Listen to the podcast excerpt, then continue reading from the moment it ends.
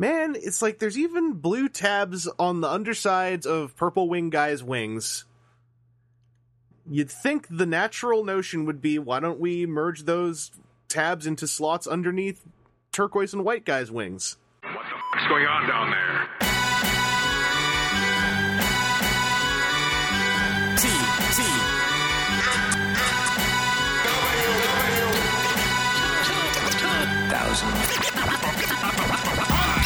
Of all the things, it is how bad it feels that gets me the most. I mean, to be fair, you're getting very riled up about a toy that you continuously call Wave 2 Guy.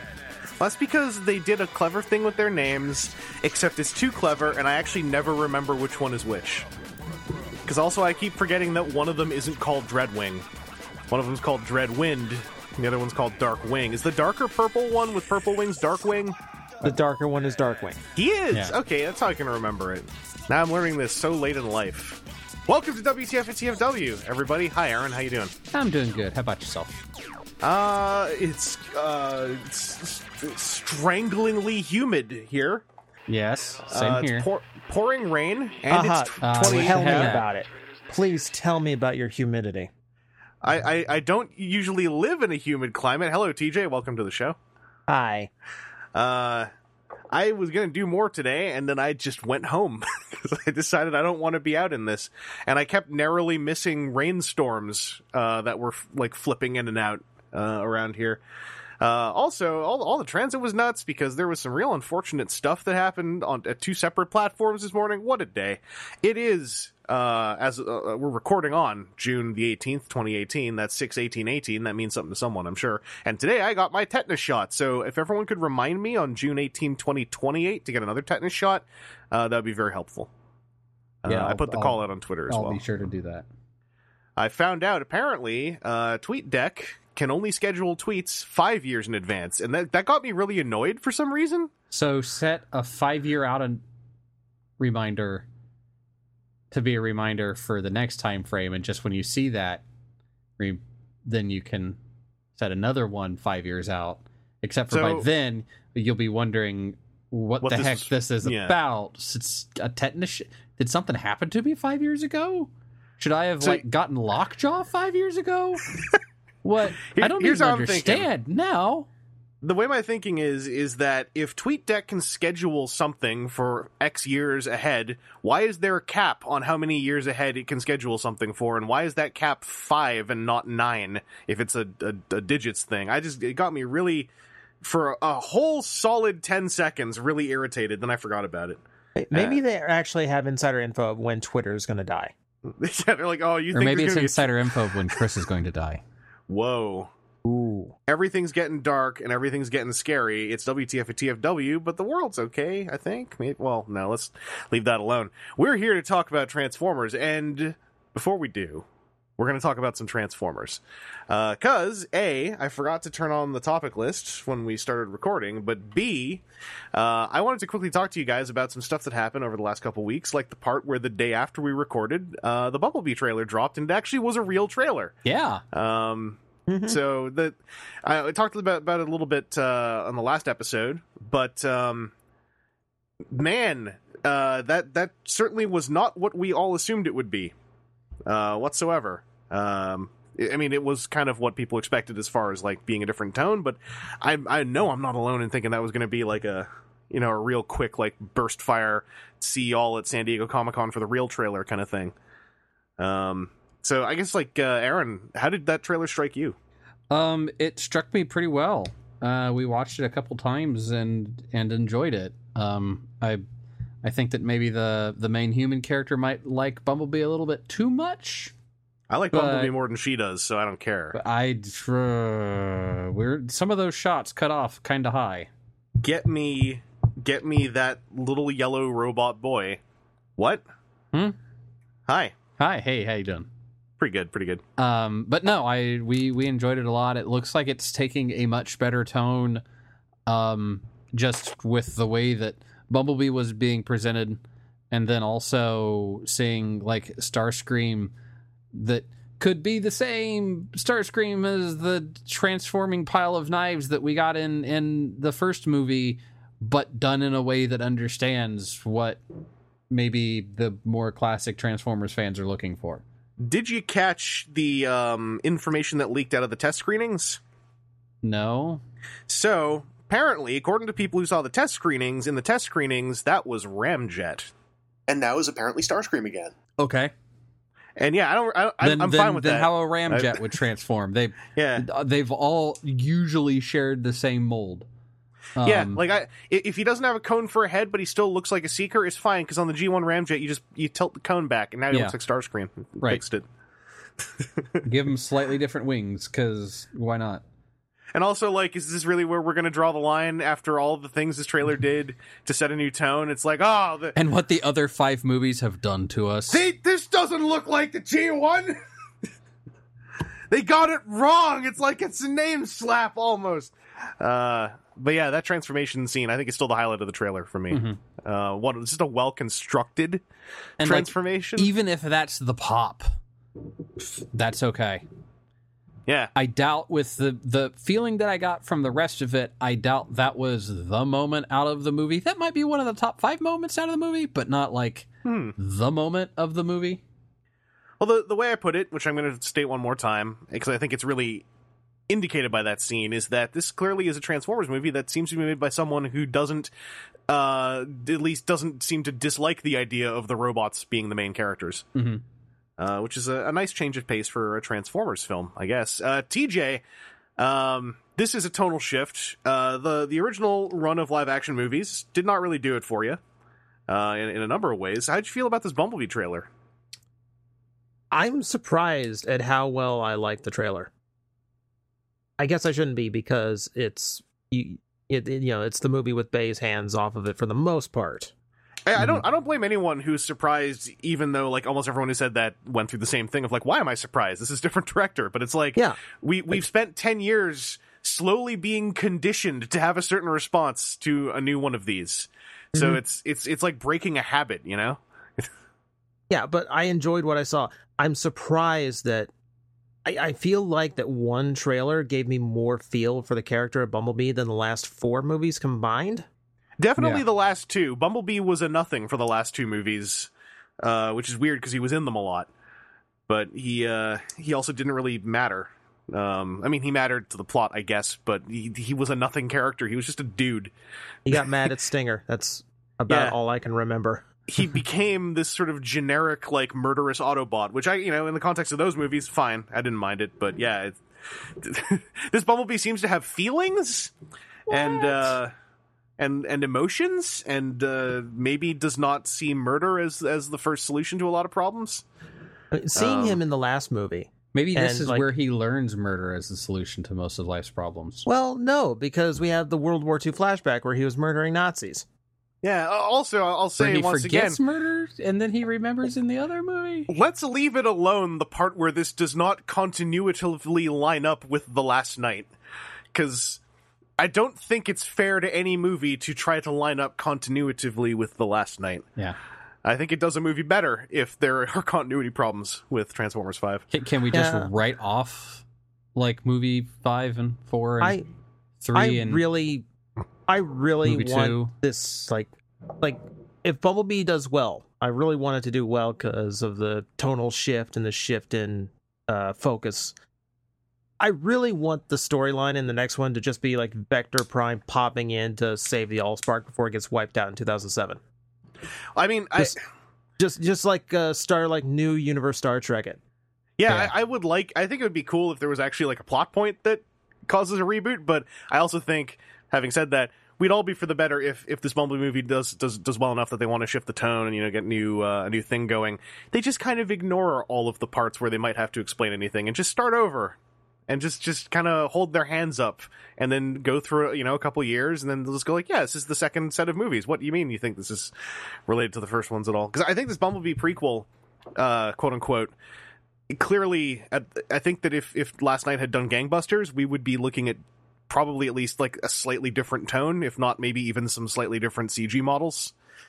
Um, I think this movie is designed to both be a prequel and be a reboot, depending on how well it does. Because if it doesn't Yeah. do well, we can just say like, Yeah. and that's the that's the bookend.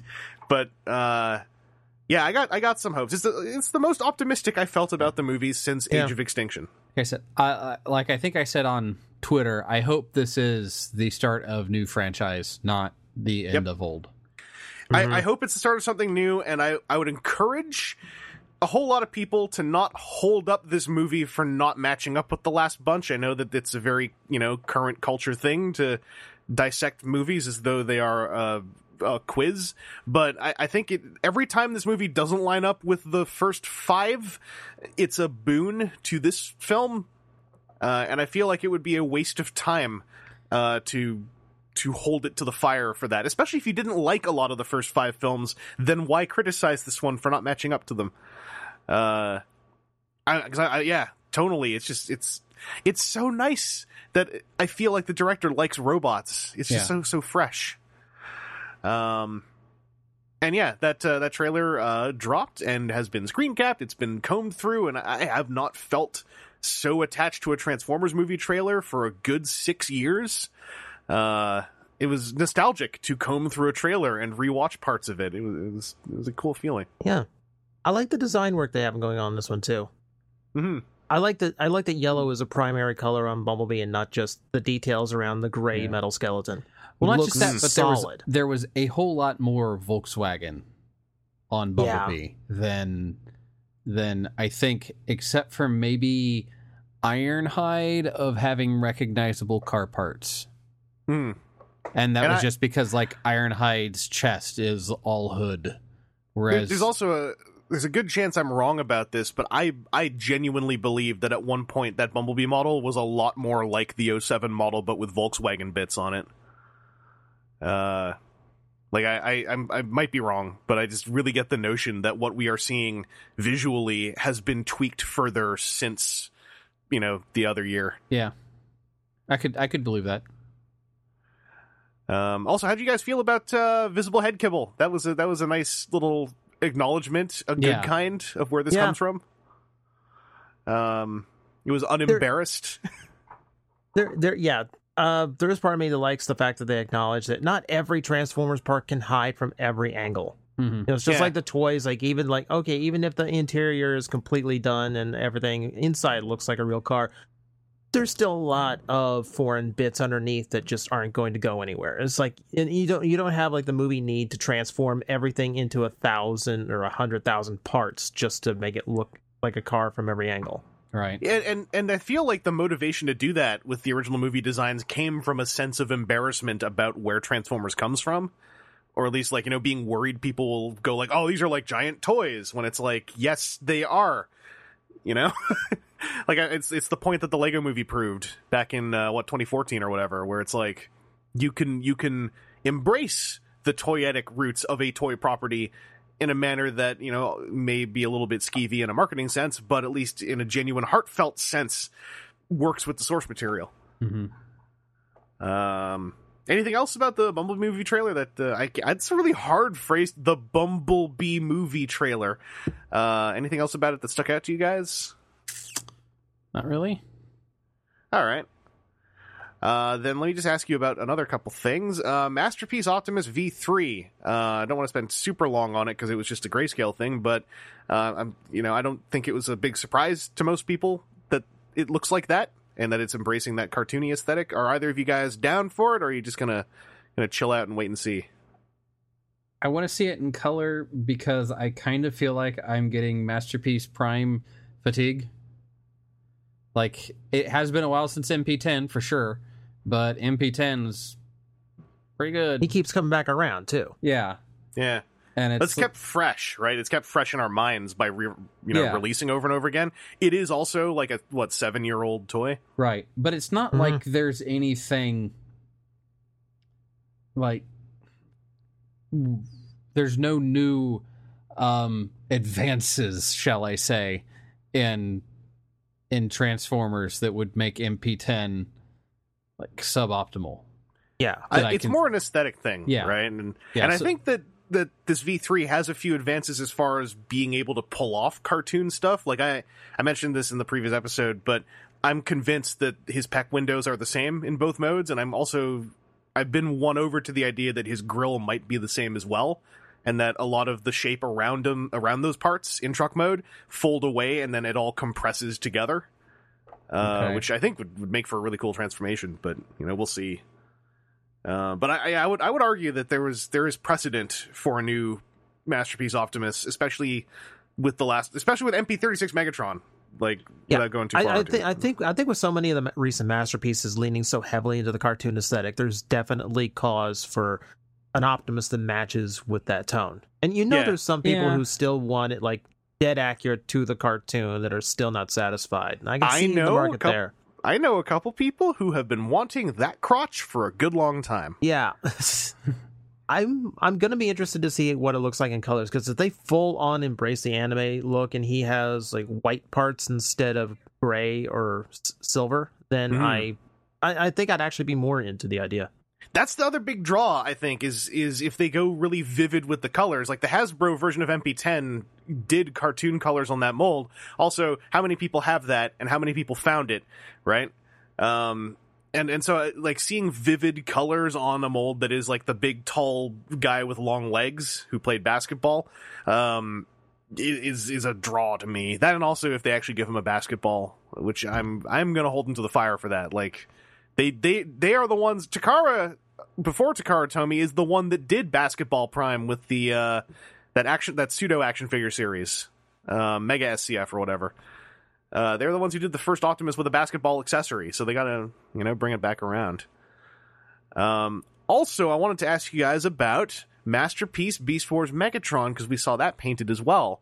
Uh, granted, just the robot mode, but thankfully with season one Megatron, you can get a lot of the T Rex mode off that robot mode. Um, TJ, uh, them scales, the paintwork, it was really hitting me. How's it hitting you? Oh my god, this thing looks amazing. And big. It, huge. Yeah. Yeah.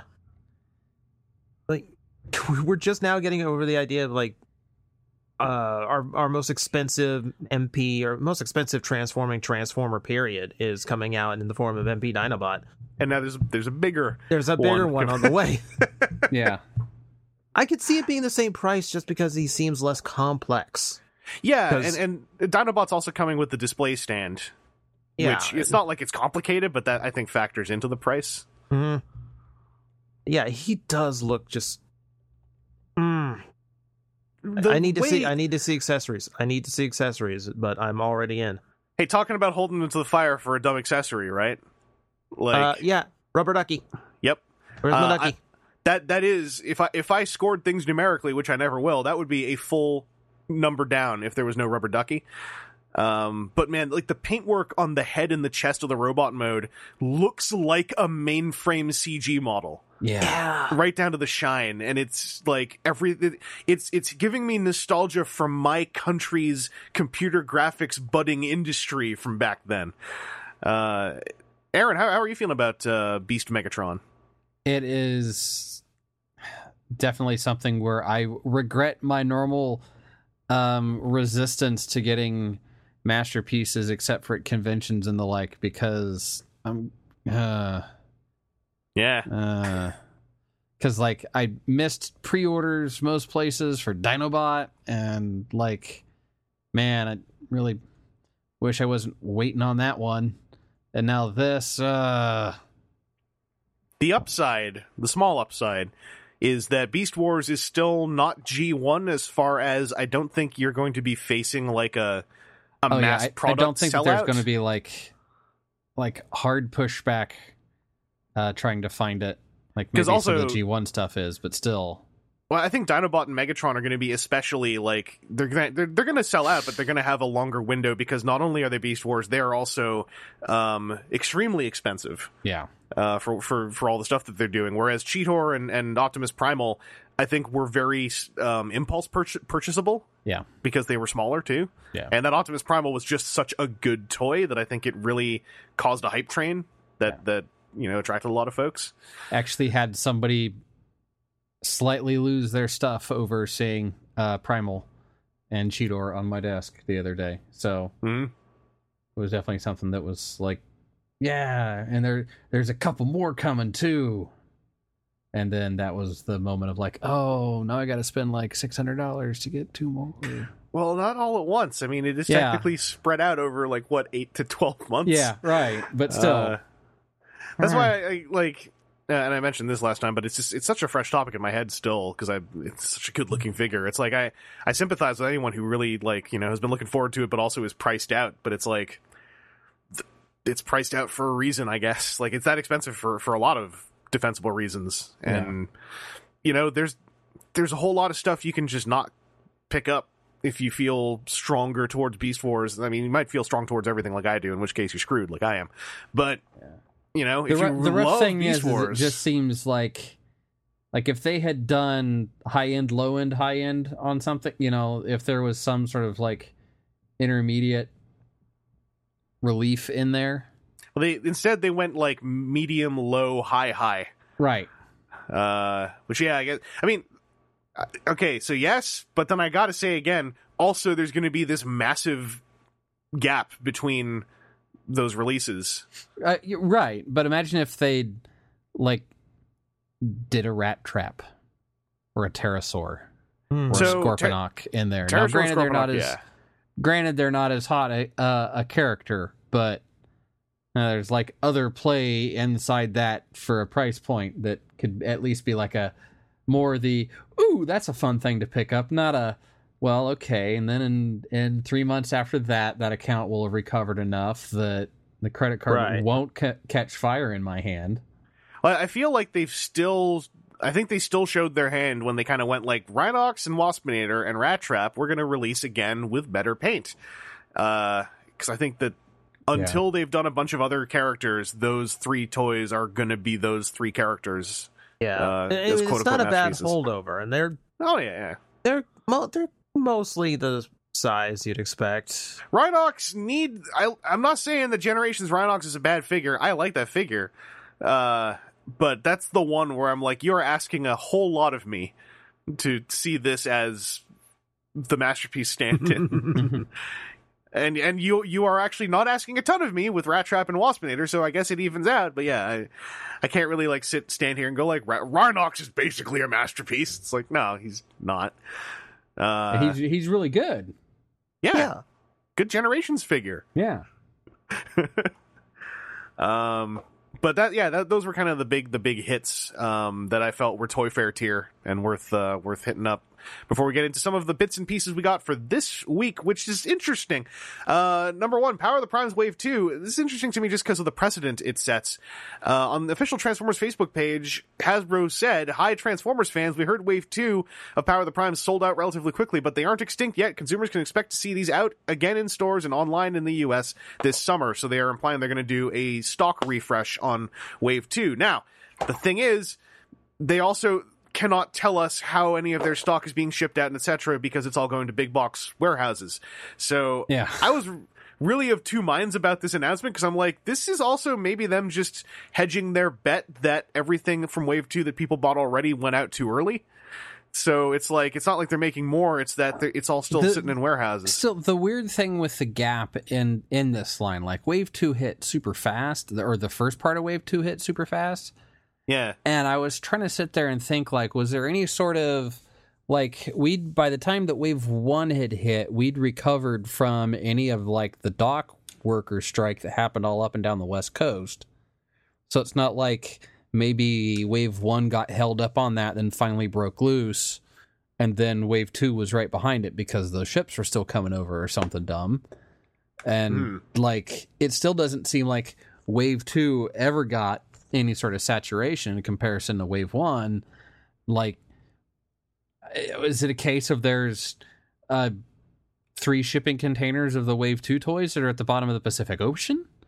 i, I think I- it's oh good good Okay, what I keep getting told is that it's something to do with the Toys R Us closure and all of the stock that's in a in ba- basically just kind of floating in the ether until they sort out all of their stuff. Well, I think that happened the other way.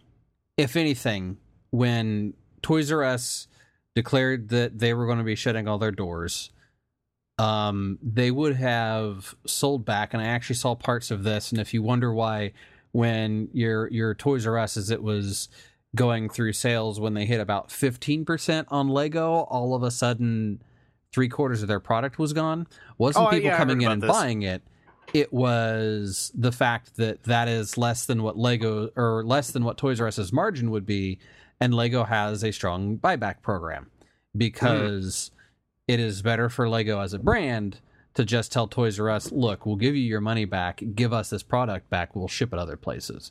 Yeah, they're like Lego is very much set Like- on maintaining the value of their bricks. Right. And and I recall Yeah. there was some other toy line or some other company who all who did the same thing, except their stuff is worth like trash. And I was I forgot who it was now, but I was laughing when I saw that they were the other company pulling stuff out of Toys Yeah. R Us. I remember was I, while I while I was at my Toys R Us for the final time, I remember someone in the cashier telling me, "Look, uh, my vendor is coming to take all of the Pokemon stuff in an hour. So Yeah. if you want anything Pokemon, take it now." Was it who's who's doing that? Was it?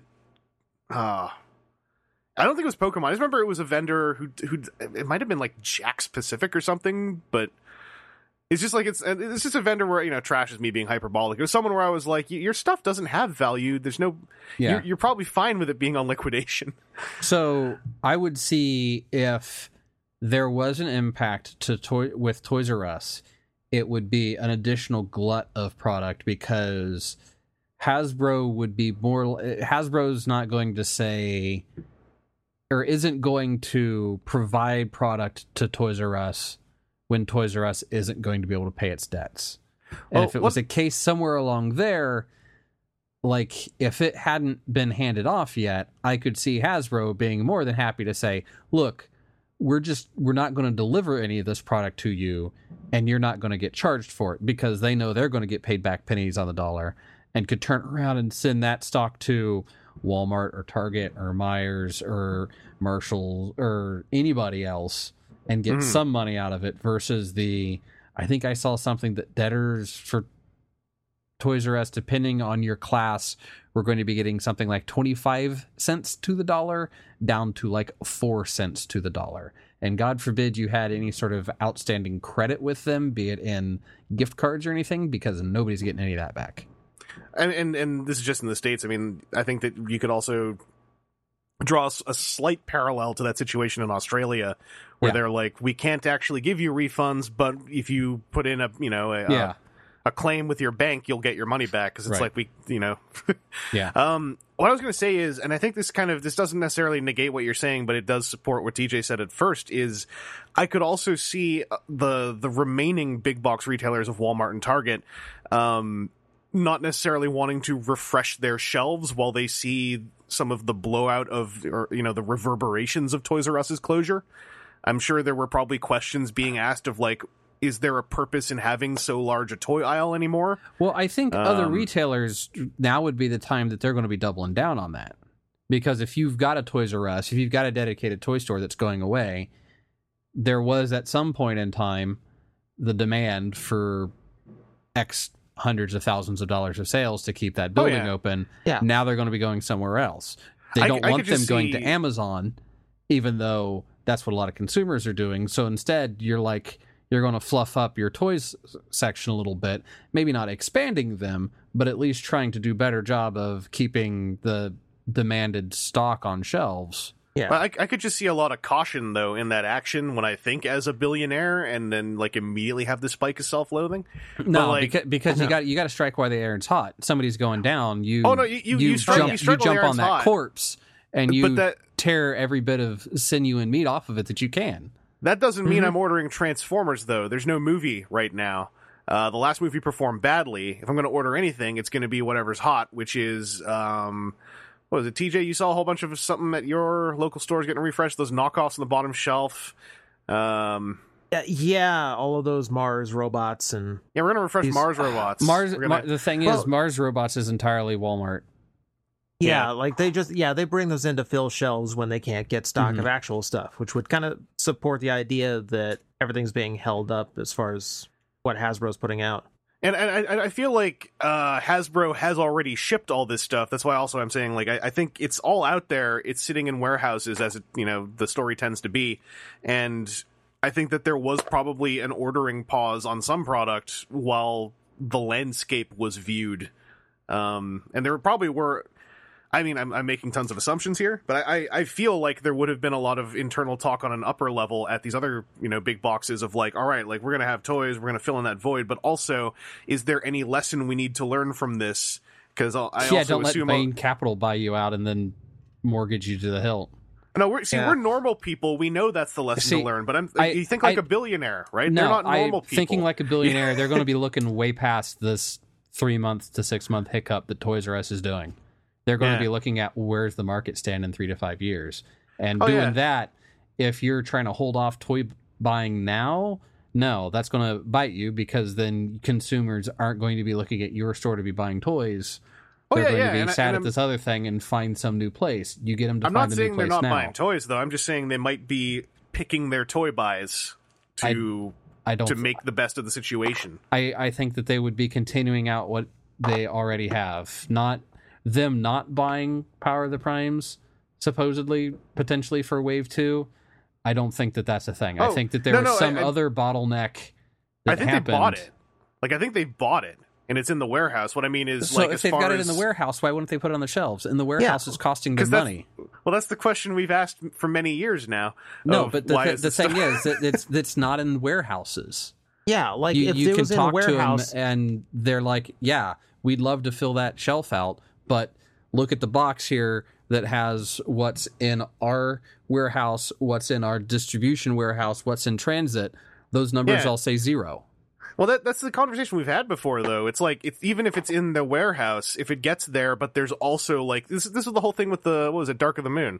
It's like they ordered like what five billion percent more of Wave One. Wave Two hit the warehouse. There were like say hundred cases of it. There were still about five hundred cases of Wave One. When they ask for a refresh, it And I- refreshes an order. Yeah, but And I- it's not even a and- ca- it's not I- even a situation like that. You know, like in my Walmart, it's not that situation at all because even the normal toy shelves are bare. Like there's That- no yeah, wave one stuff Yeah. either. So they're Yeah. not. They just don't have anything to stop and in the that, that's where I'm basing section. my that's where I'm basing my new layman's theory on is if the transformer shells are just remaining empty for the most part, I feel like like I said, I feel like they are looking at a landscape and they're trying to figure out how to best leverage the situation as far as what if we crunch down the transformer section, just don't refill it and get a whole bunch more of Chris, the I, lo- stuff the I kids love you like it. I love you like a brother, but I think you're like super wrong. Uh, again, Like, I'm trying to think like a billionaire du- and no, no, you're not. Billionaires you're, you're, are tr- you're- You're, trying to back into evidence that none of us have the entirety of to fit a hypothesis that Well, I I, don't I- I think has anything that stands I'm- behind it.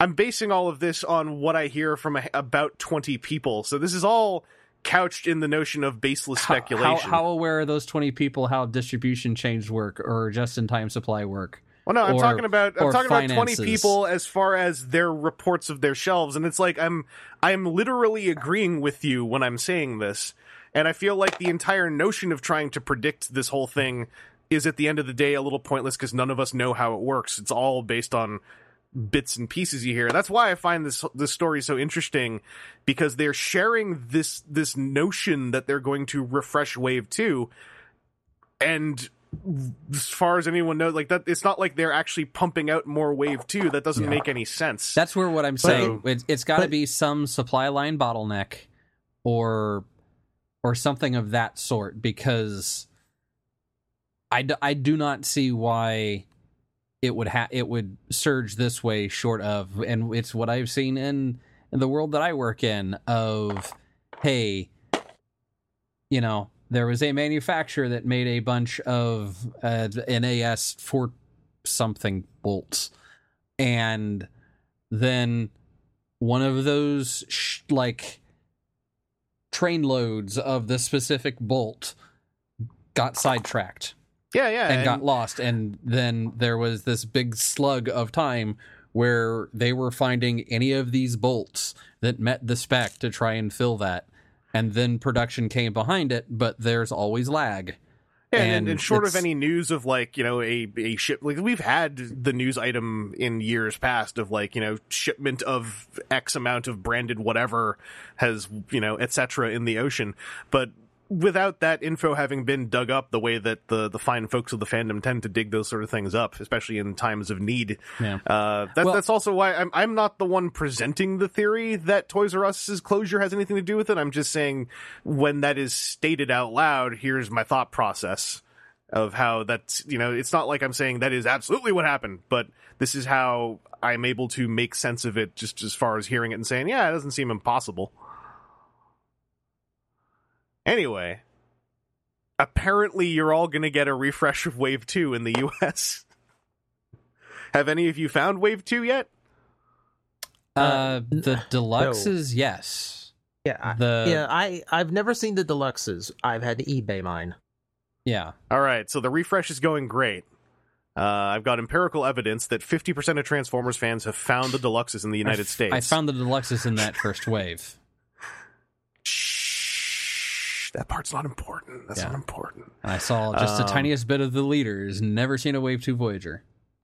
I keep forgetting the Wave 2 leaders like crept out briefly. Yeah. Well, Yeah, they, they seen- seem to come out at the same time as Wave 1. Yeah, like I saw an Optimus or not an Optimus, a Rodimus Unicronus, like the same time that my Toys R Us got the first stock of Power of the Prime. Period. Yeah, I, I remember the that that screwed me up because Toys R Us Canada put up that toy's item page, you know, with zero stock at the same time as a lot of Wave One. Mhm. Uh, and I was like, is Wave One just going to be the two Rodimuses? Is this the whatever Fall of Cybertron line all over again with two Soundwaves coming out? But uh, yeah, I it, at the end of the day, it sounds like everyone's going to get their stock.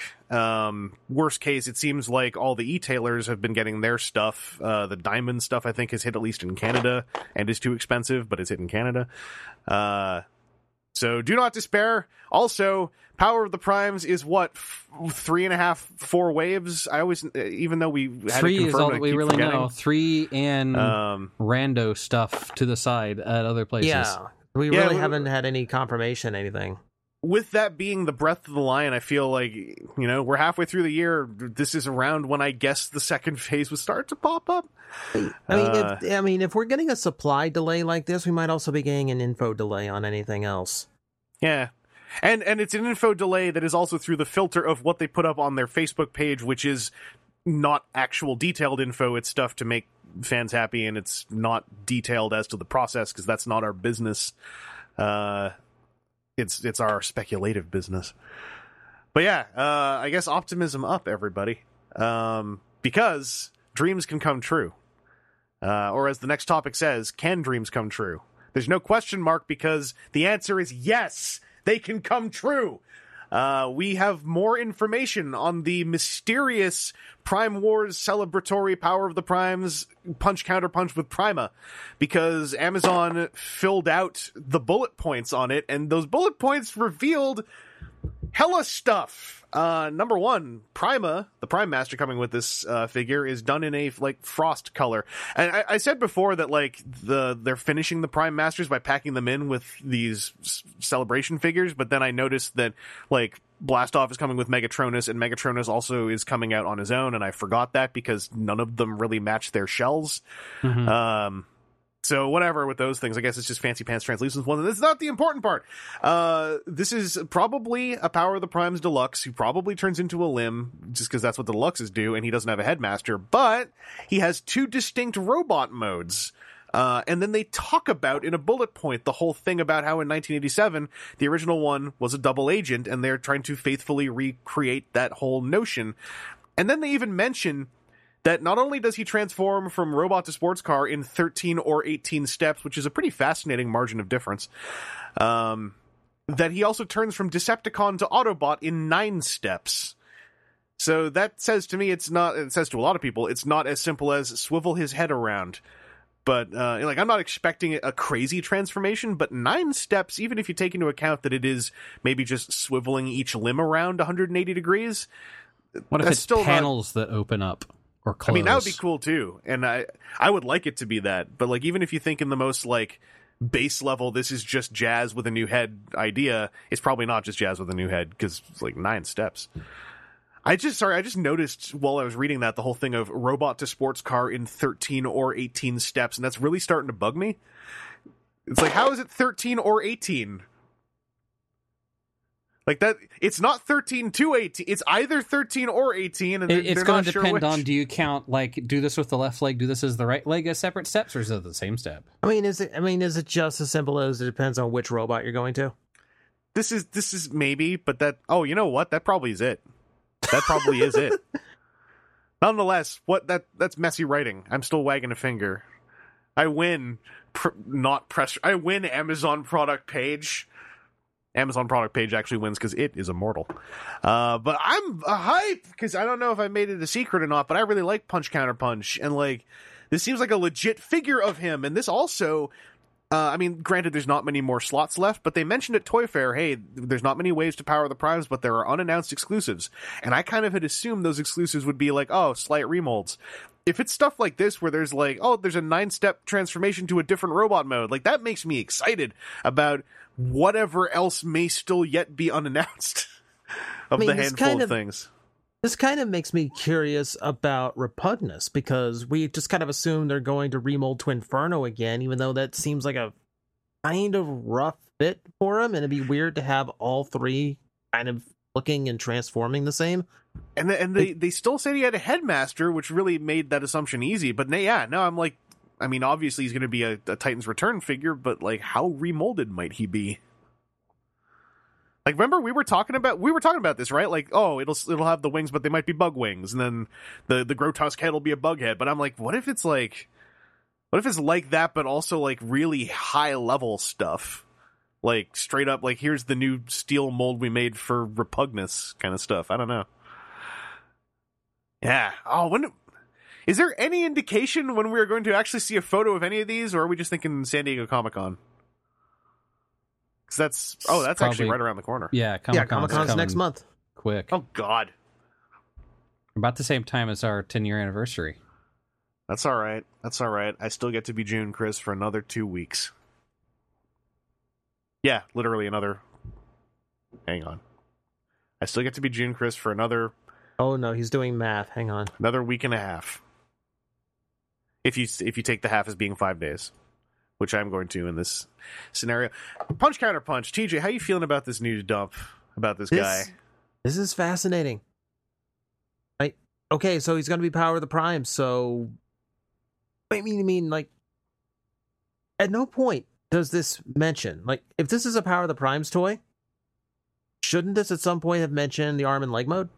I mean, to be fair, their packaging doesn't mention that. Yeah. Uh, I've been looking But at it recently. Although you in know a what, I would I would be more than happy for that to just disappear. Yeah, I For- what if yeah. especially for what if that's like the tooling budget, right? Like, I mean, if the, if it worked that way, but what if that's how they they pulled this figure off? Is like, hey, instead of having an entire Combiner Wars peg in his chest, he's gonna have, Just yo, A head on the other side of a combiner what wars if? peg. Yeah, what if that's the head swap spot? I could see that. Mmm, I'm really, mm, yeah, okay, yeah. I wish you. This is one time I wish we did have video. I wish you could have seen that moment where my eyes went wide, and I was like, a, a, a peg that can rotate 180 degrees that makes one head fold. aw- You know, like. uh, Aaron, how are you taking this? Uh, this this news was this was this a surprise to you? I, I mean, we'd already known that it was that he was coming, right? Yeah, but I mean all this other stuff. Uh, all the others, it's what, what is there that would be surprising? The the other That it robot mode. transforms. Yeah, That the it has robot two mode. robot modes. Yeah. like punch counter punch does. Like Yeah, if they're but- making a punch counter punch that only has one mode, that's punch or Yeah, and it, counter when, punch, when, not when the punch counter assumption is when the assumption's like well maybe at best it's going to be a titans return toy with another head or something or it's like you start looking at you start looking at power of the primes and you're like eh, it's probably jazz with a new hood it's probably just going to be a double sided head. Like I, my expectations were so low. I was like it's going to be jazz with a new head and maybe that head like turns around. Uh and there's no way Uh-huh. that's nine steps. So i'm my listen i i was the i in this case i was the one who was coming in uh with my suspenders pulled up high just going like they ain't gonna do it right. It's not gonna be good enough because i'm like that with punch counter punch. I uh i lambasted that fun publications one because i was like this isn't what i want this isn't this isn't right Hashtag Uh, not my punch counter punch. basically because it because it's not uh But yeah, Aaron, I was I was like when I saw the the the lengthy description that also even referenced the fact there was an original punch counter punch, I was like, all right. That's it, it was well and beyond what I was expecting. Um so we'll hopefully see at San Diego Comic Con uh, how this guy turns out. And since it's so close, hopefully that's how we see the, our first image of this guy, and it's not a Weibo leak. Because like, you know, give him this one. It's it's like what a couple weeks away. hmm Let him let him have it. Actually, it's not. It's more than a couple weeks away. It's it's that's at the end of July, I think. Because I, I went and checked, and I believe San Diego Comic Con is after TFCon, which means I can't pester It's- people going there to. I believe it's Amelia things this year. yeah. No, it's July nineteenth. Yeah, TFCon It's is it's it's somewhere nineteenth or twentieth because I know it's parallel to MetroCon this year. Yeah. So was, okay, so it's like it's like the latter half of mid July. Um yeah, I was, yeah, I was doing the thing where I was like, if I could figure out someone who's going to San Diego Comic Con, who then goes to TFCon, who could maybe mule me something, because I hate paying shipping. So I was I was trying to figure out a cheap way to to be a cheapskate, and it's not going to happen. Um. Anyway, without any other photos, like there's not too much else to say about this dude. Um, but I, I'm I'm also looking forward to seeing what the packaging is like for these three celebratory figures because I really hope it's like the packaging for Arcee and Grotusk because that That's packaging that's is my nice. bet. The way that they describe it as thing plus small secondary head deal. That's the way that Yeah. all these others have gone. I would yeah, yeah. I can I would I wouldn't be surprised if the packaging was a little bit a little bit more done up just to indicate uh like like I can imagine like having the three logos of the trilogy on this on the box and just highlight Mhm. the one that that one represents. Oh, that'd be cool. Yeah, yeah, I dig that. um, yeah, it's it's man, it, like I thought, the Power of the Primes news was kind of just like done, but or I mean, we're also waiting to see what the San Diego Comic Con exclusives, if there are any, might be for Transformers, and there's probably going to be at least one. So it's uh, I guess an upcoming news story. Um, but in between all the news, we also have listener questions. We got one here from Jarl. And uh, Aaron, would you like to take this listener question? Uh, sure. Let me pull that back up. Uh, Jarl said uh, on May 25th, 2018, I've been listening since day one, so I know for a fact you've never got this question before. That said, I still don't know if this is the right place to send this question. Question is this When you end up with repaints of toys you already have, such as G2 colors, Jungle Attack slash Arctic Strike recolors, or simply characters with radically different color schemes between two releases, such as the two Computrons, do you like to come up with headcanon personalities or identities for the spare figures? For example, I like to think of my yellow RID Prime as Sentinel Prime, or my Combiner Wars G2 Stunticons as the Stunticon B Squad, led by Hotline the Truck and consisting of Volacross, Checkerdown, Double, Double Eliminator, and Overrush, who all combine into Grand Prix. Do any of your listeners have this weird habit, or is it just me? I really like Checker Down as a name. Yeah. That's that's a Transformers ass name. Yeah, thing a thing. That's your favorite type. Double Eliminator, Overrush, Word Word. Would love to hear your answers. P.S. I know this is the right place to send this question, but it's been years since you've had to read these words out loud on the podcast, and I want to see if you interrupt at all to say it is still. Click. It is. I just didn't want to interrupt because Aaron was reading and I didn't Yeah. want to be rude. The one time you're polite. Uh, yeah. I, I think we've had like other takes on this question from time to time. Um, I really don't. Um, I just see them as different paint schemes. You when you put on different clothes, are you a different person? I mean, I mean, Okay, when you put on clothes, you're a dis- different person. I mean, different clothes, like different shirt. I mean, if it, if it's like if I put on like my I work at a movie uh at a, at a movie what do you call it the place where you buy the food from wow I was gonna say consortium concession stand Consortium. work at a movie welcome to the consortium who would like some uh, hot popcorn So do you go by a different name, have different like identification on you, or are you still Chris, just a slightly different like I mean, personality personal- that you express? when I was when I was doing that, it was definitely just a slightly different personality. And if people called me Chris, I'd kind of like not respond because I'm like, don't call me names. I'm a I'm a popcorn jockey. Call me popcorn jockey. Um, that might be why they got rid of me afterwards. I'm not sure. yeah, that that's probably it. It's yelling the fact at that nobody was asking or cared. I am a popcorn jockey every time I'm filling the bucket. uh, buckets were also like really gross, and I don't know. I, I maybe shared that too often with people. Um, so I, I- don't do this often, but I do it a ton with Combiner Wars specifically. I came up with a storyline in my head for the other Computron. Uh, the only thing I even came up the G twos I don't consider to be different characters. I just came up with ideas in my head of like, hey, Slingshot, maybe Slingshot came back to life and he got G2ified, and then that's like he's powered up Slingshot. But uh, for all the other characters, yeah, for, for Combiner Wars, I have so much headcanon uh, just so that I have excuses to have all these limbs and torsos kicking around. Um, outside of Combiner Wars, not really so much, but Combiner Wars, I Dude, those definitely have. those G two guys just got caught in the '90s. I mean, yeah, right, bright colors, primary colors, random slogans written on things. Yeah, I mean, it's like when you go back and see uh, photos of your parents when they were hippies. They're all just Yeah. like big tie dye, neon, bright, Mhm. and it's like, man, and that was a mistake. and now our entire because I'm sure there's a few listenership who are under 20 are all like, "What are you talking about?" When, my you go back were and you young- see your, your parents wearing flannel and ripped up jeans, God, we're old. um because uh, yeah i i uh i was gonna say i i wish that i was able to come up with better identities that i i felt worked i mean I, you can come up with identities for them or jarl came up with some for the Stunticons but ones that fit the way that my head looks at these figures i would love to treat them all as different characters because then i could do cool stuff like you know the g2 Aerialbots as limbs look great on a ton of figures uh, they look fantastic on Skyrain. They look great on uh, on President Starscream. Which, okay, slight aside, this crossed my mind the other day. Remember when they were being all cagey about the name of Starscream's torso mode?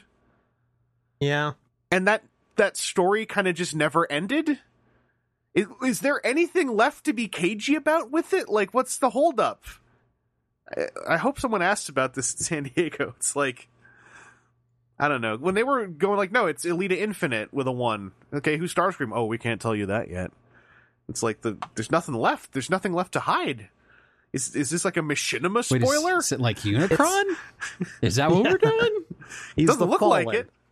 Yeah, the yeah they they're like no, we just actually we came yeah we call them the Fallen. It's this arbitrary name we came up with. We just wanted to string Maybe- you guys along.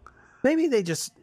May, like maybe it's like literally like hell scream and they just can't print it on any of the packaging because it's yeah, a curse word don't on want it. to say it. Yeah, We can't be soundbited as to saying the name we have for this guy internally. He becomes murder. Fa uh, what? We Sorry, can't write were- that on the were- packaging, but we got oh, the guy in a cat or the guy in legal just actually put that on the paperwork. He's now murder. Fa oh, uh, man, no. Do we do we have to use? No, we we can't apply for another one because it's not in the budget. Uh Okay, Well, IDW's got a thing going on, right? We got these uh, Machinima series. Between all those, we can just smoke screen. We can say it's a spoiler for no, something. No, no. We, nope, nope, nope, nope. Chad from Legal got drunk. His his name is Kitten Blender now. I mean, I'm cool with that as long as there's like a one in there somewhere. Or I guess an at sign because he's Starscream and there's an A. Uh, anyway, TJ, do you headcanon your uh, redeco characters at all? Not necessarily. Um, I I do kind of think of different color schemes as either like change of change of clothes or like special mission colors. You know, I, I need. You know, if if I'm a if I'm a combatant, if I'm onslaught and I need to hide out and not be seen at oh I don't know an L.A. Lakers game, let's do the yellow and purple camouflage. Yeah. These are t-shirt cannons. hmm starts shooting t-shirts into the crowd, and he's like, "They're I'm breaking ribs, but they seem real happy. This is a great plan. every I'm having third fun." T-shirt is actually an anti-personnel round. wrapped The- in the a t- t-shirt. No, no, no. It's no, it's like an '80s. It's like it's an '80s thing. So like the shirts are actually like robotic and they control your body once you're wearing them. It's Cerebro shirts. Uh, that's the Cerebro shells. It's the thing that an Insecticon does named Bombshell. He's a character on the Transformers. Um. Anyway, I, I, I naturally I'd like to hear from the listeners too. If any of you guys do some head canoning with your redeco toys, um, or I mean, like there, I think we talked about this. We did talk about something like this before. I don't remember what the question was, but I, I'm I was about to say like that was the weird thing with some of the Cybertron repaints where it's like, um, hey TJ, I forgot his name again. Uh, Breakdown GTS. Breakdown G- GTS literally was like, "Hey, here it's Kup," but they're like, "No, he's not Kup. He's Yep. Breakdown GTS." And I'm just like, you could have just, you actually didn't But- have but, to like- tell me. Like literally, they. I, n- I never understood why they went in directions like that because like they redid Crosswise as Smokescreen. They just called him Smokescreen. Yeah, Mhm. and uh, what's his name as Repugnus? And they just said he's Repugnus. But well, that's a un- well, yeah, well, it's a universe toy, so like that's that's all just out in the air, just name dumping. Oh What no, no, no! original- I'm thinking, of the, I'm thinking of the other Repugnus. There's Yeah, been too yeah. many Repugnus repaints. Yeah, you're Cy- right. Cy- it's like that's Cybertron Repugnus. had- What was the green one called? Was I just remember? I think his Galaxy Force name Undermine. That's right. His his his his name in Galaxy Force, I believe, was Dino Shout. Yep. Oh, uh, yeah, which yeah, is yeah. A, a great Transformers name. uh, anyway, I hope that answered your question, Jarl. Um, we're gonna head over to some movie studio series news now because, uh, so I'm gonna say right here. I've kind of not been keeping up with all of the leaked from Cybertron designer desk videos because I, as much as I like the idea, I got a little bit tired of how it was a coin toss as to whether or not there was any in, like big information or if it was just a strangely laid out commercial. Um, so I decided to check out this one for Studio Series Grimlock because the picture was John Warden with a straight up like test shot of Grimlock in funky colors, and I was like, well, this this can't be a commercial, and it wasn't. There was some really cool info in here. Um, I don't remember all the terminology, but he shared the the acronym and what the acronym stands for. Thank goodness, people don't do that enough. But the acronym and its its definition for that test shot and what its purpose is, and he shared that the one next to it was a painted sample, where that's also to test the mold colors and everything. Uh, it's a short video, but I thought it was, a, it was really nice for just you know dropping some terminology and kind of laying out the timeline of a figure. And it also mentioned which maybe we were told and I just forgot that Studio Series Grimlock they were able to use the CAD model from Age of Extinction, Yeah. uh, which explains a whole lot uh, to me. Because that, that tells me like you could have just started with the CAD model of the robot and then like all right work backwards to the the, the T Rex mode. Uh, maybe that is what resulted in the super clever ideas like you know how they got two T Rex heads as the shoulder pads. Mhm. Um, Aaron, uh, did you check this video out? Vendor sample pilot Yes, for Mhm. the the awesome colored Grimlock there. VSP. Um, like yeah. So, so I did, and yeah, this is the more the side the the stuff that's like the weird fake blueprints, and then you see some obviously long completed CAD stuff over somebody's shoulder, and then a whoosh to the final product. Those are kind of boring. Yeah. These where it's like, hey, look, here's a, a test shot of some generation in hand. Isn't this cool? Yes, yes, this is cool. This is the one that's cool. Um, Mhm. because there were a couple that were called designer desk where I distinctly recall it was like they maybe mentioned one thing and then 80% of the video was the finished toy, Yeah. some blueprints, and like they basically got a designer to do a commercial for the toy, Right. which is fine, but it's not what I want. And that, that kind of made me fall away from watching some of them for a bit. Yeah. Like I said, it was that weird like whoosh, whoosh, whoosh that you'd see, and it's like I if I wanted to see like images of the toy from mode to mode to mode, I could look anywhere on the internet. Like, Like, y'all send those images to Yeah. Amazon. yeah. To all, all the all the all the fan websites get those, the retailers get those. It's on the packaging. Mhm. And I can cool have to that hear a in guy hand. like a guy from the team narrating to me how many transformation steps the toy has and what its name and size Right. class is and that it's going to be available soon but like Right. But something like this where you get to like find out the process and it would have been neat if so the the simple the vendor sample in the middle and then the one that he has also in robot mode is a test paint. It would be neat if he said that the one in T-Rex mode was a final and showed a difference between the test paint and final maybe like That- that oh and in the cool. process of doing it by hand we realized we could do this to make it better to be a little bit more progression. And it may be may well have been in there and just didn't make the whatever 60 seconds of cut that they had. and and also like i always get the feeling like pr is very even now like very particular about the messaging and like i could see someone saying like oh we don't want the messaging that the the painted sample was somehow not perfect and then immediately moved on to the you know the the final one you know Yeah. like that there was any kind of imperfection i I feel like the one piece of info that could have fit into this and wouldn't have made anything look bad is to say whether or not they designed from robot to T Rex or vice versa based off that CAD model because I think that would be really cool to know. uh, and it, it would it would speak a lot as to like what parts of that transformation were clever for what reasons. I could see that. Um, I'm sure you could just like ask them at a, a trade show or something. But uh, TJ, did you get a chance to check out this video? Uh, yeah, I did. Are you one of the 25 and a half thousand views that it, it, it says when I look at the thumbnail? Uh, yes, by default, by seeing it, I would have to be one of those views. Yes. Excellent. No, it's it's definitely more interesting than the other ones I've seen. Yeah, I, and I echo the sentiment of you know, it's a cool concept. It'd be way cooler if it wasn't just the same, this just a very generic rundown. It just feels like here, just talk about this for a minute, and maybe we'll sell it to some kids. You know what?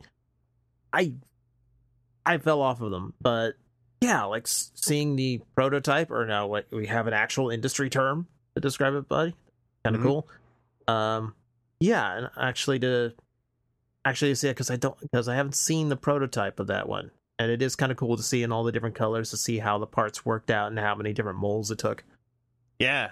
It, it also like I think kind of even though like the finished one I think looks so great because of the mono the monotone and all that that paintwork that was done on it, it kind of like you were saying it make it makes you see the the workmanship of the engineering a little bit more seeing that that VSP. Yeah. I'm also I'm immediately having this thought. I bet you if we just start calling the multicolor test shots VSPs, someone who who knows what they're talking about could easily go like, well, actually, that's not a VSP. That's a something something something. Yeah, I, I feel And- that's a place that like appropriating a term because I heard it once. yeah. Like I could see. So I am pretty sure that my red bulkhead is not a vendor sample. no, no, probably not. Yeah, Like that's probably more of a classic test shot as we know the term of we're Right. testing the mold. So I my bet would be a vendor sample product is or pilot is a a different thing that is also one of the funky colored things.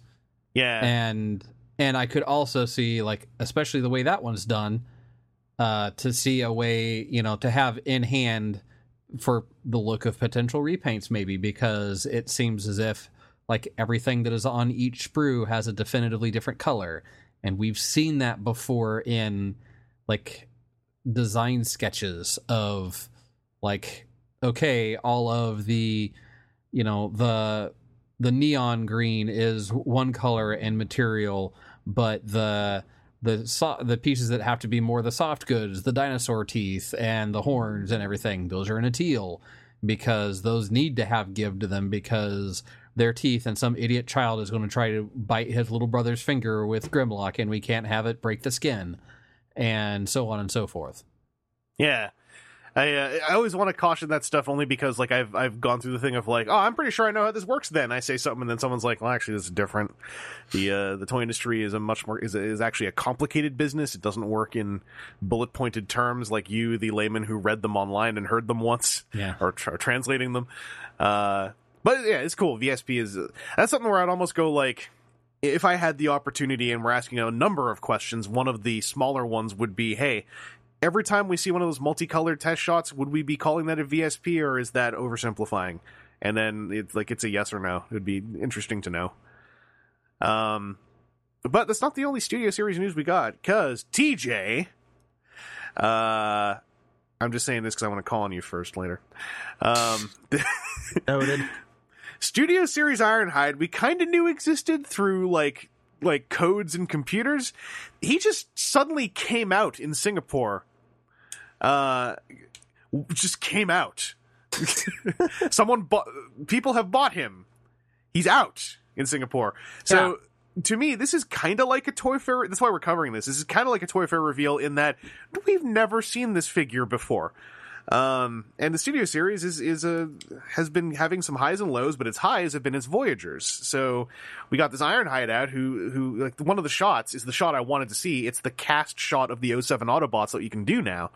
Um, and like scale wise, it's it's winning me over the whole concept. Seeing the you know the the five of them together. Um, I do have some qualms with this Ironhide, but they also come from the fact that, like, and I think I talked about this before.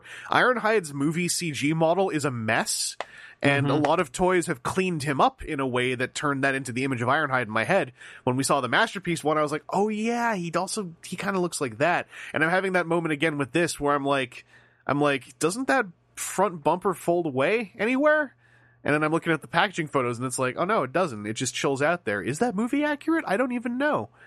But uh TJ, how are you feeling about this Ironhide? Granted, it is a movie ass design, to be sure. Uh, yeah, it is ridiculously movie. I'm. I mean, it is cool that we're getting him. It's like it's out of nowhere. Uh, it's it is cool that we just have him in the world, and there's no wait time. There's no oh, I wonder what it looked like from this angle or in this mo. No, it's all here. We're, we've already beaten you to the punch on all of that.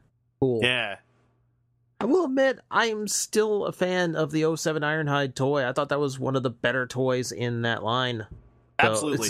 there is part of me that's strange seeing them because he has some really weird build and proportion to him when he's movie accurate. Yeah, I mean that's the the you know technically the impressive part of this toy is that he's movie accurate and like it you know it looks like even like the guns they look like they're attached to him and they look like I guess they I'm guessing they fold away in there somewhere Somehow, uh, and then like they are de- well they're also detachable but like it looks like there's hinge work on them in the one shot so I'm like Yeah. oh no maybe they are just well no they have stuff on them too Nope, if you'd waited one day, you'd have seen from other in hand accounts they're just plug on accessories. he, he looks friggin' weird uh, I still want to know how they do the grill. Yeah, yeah.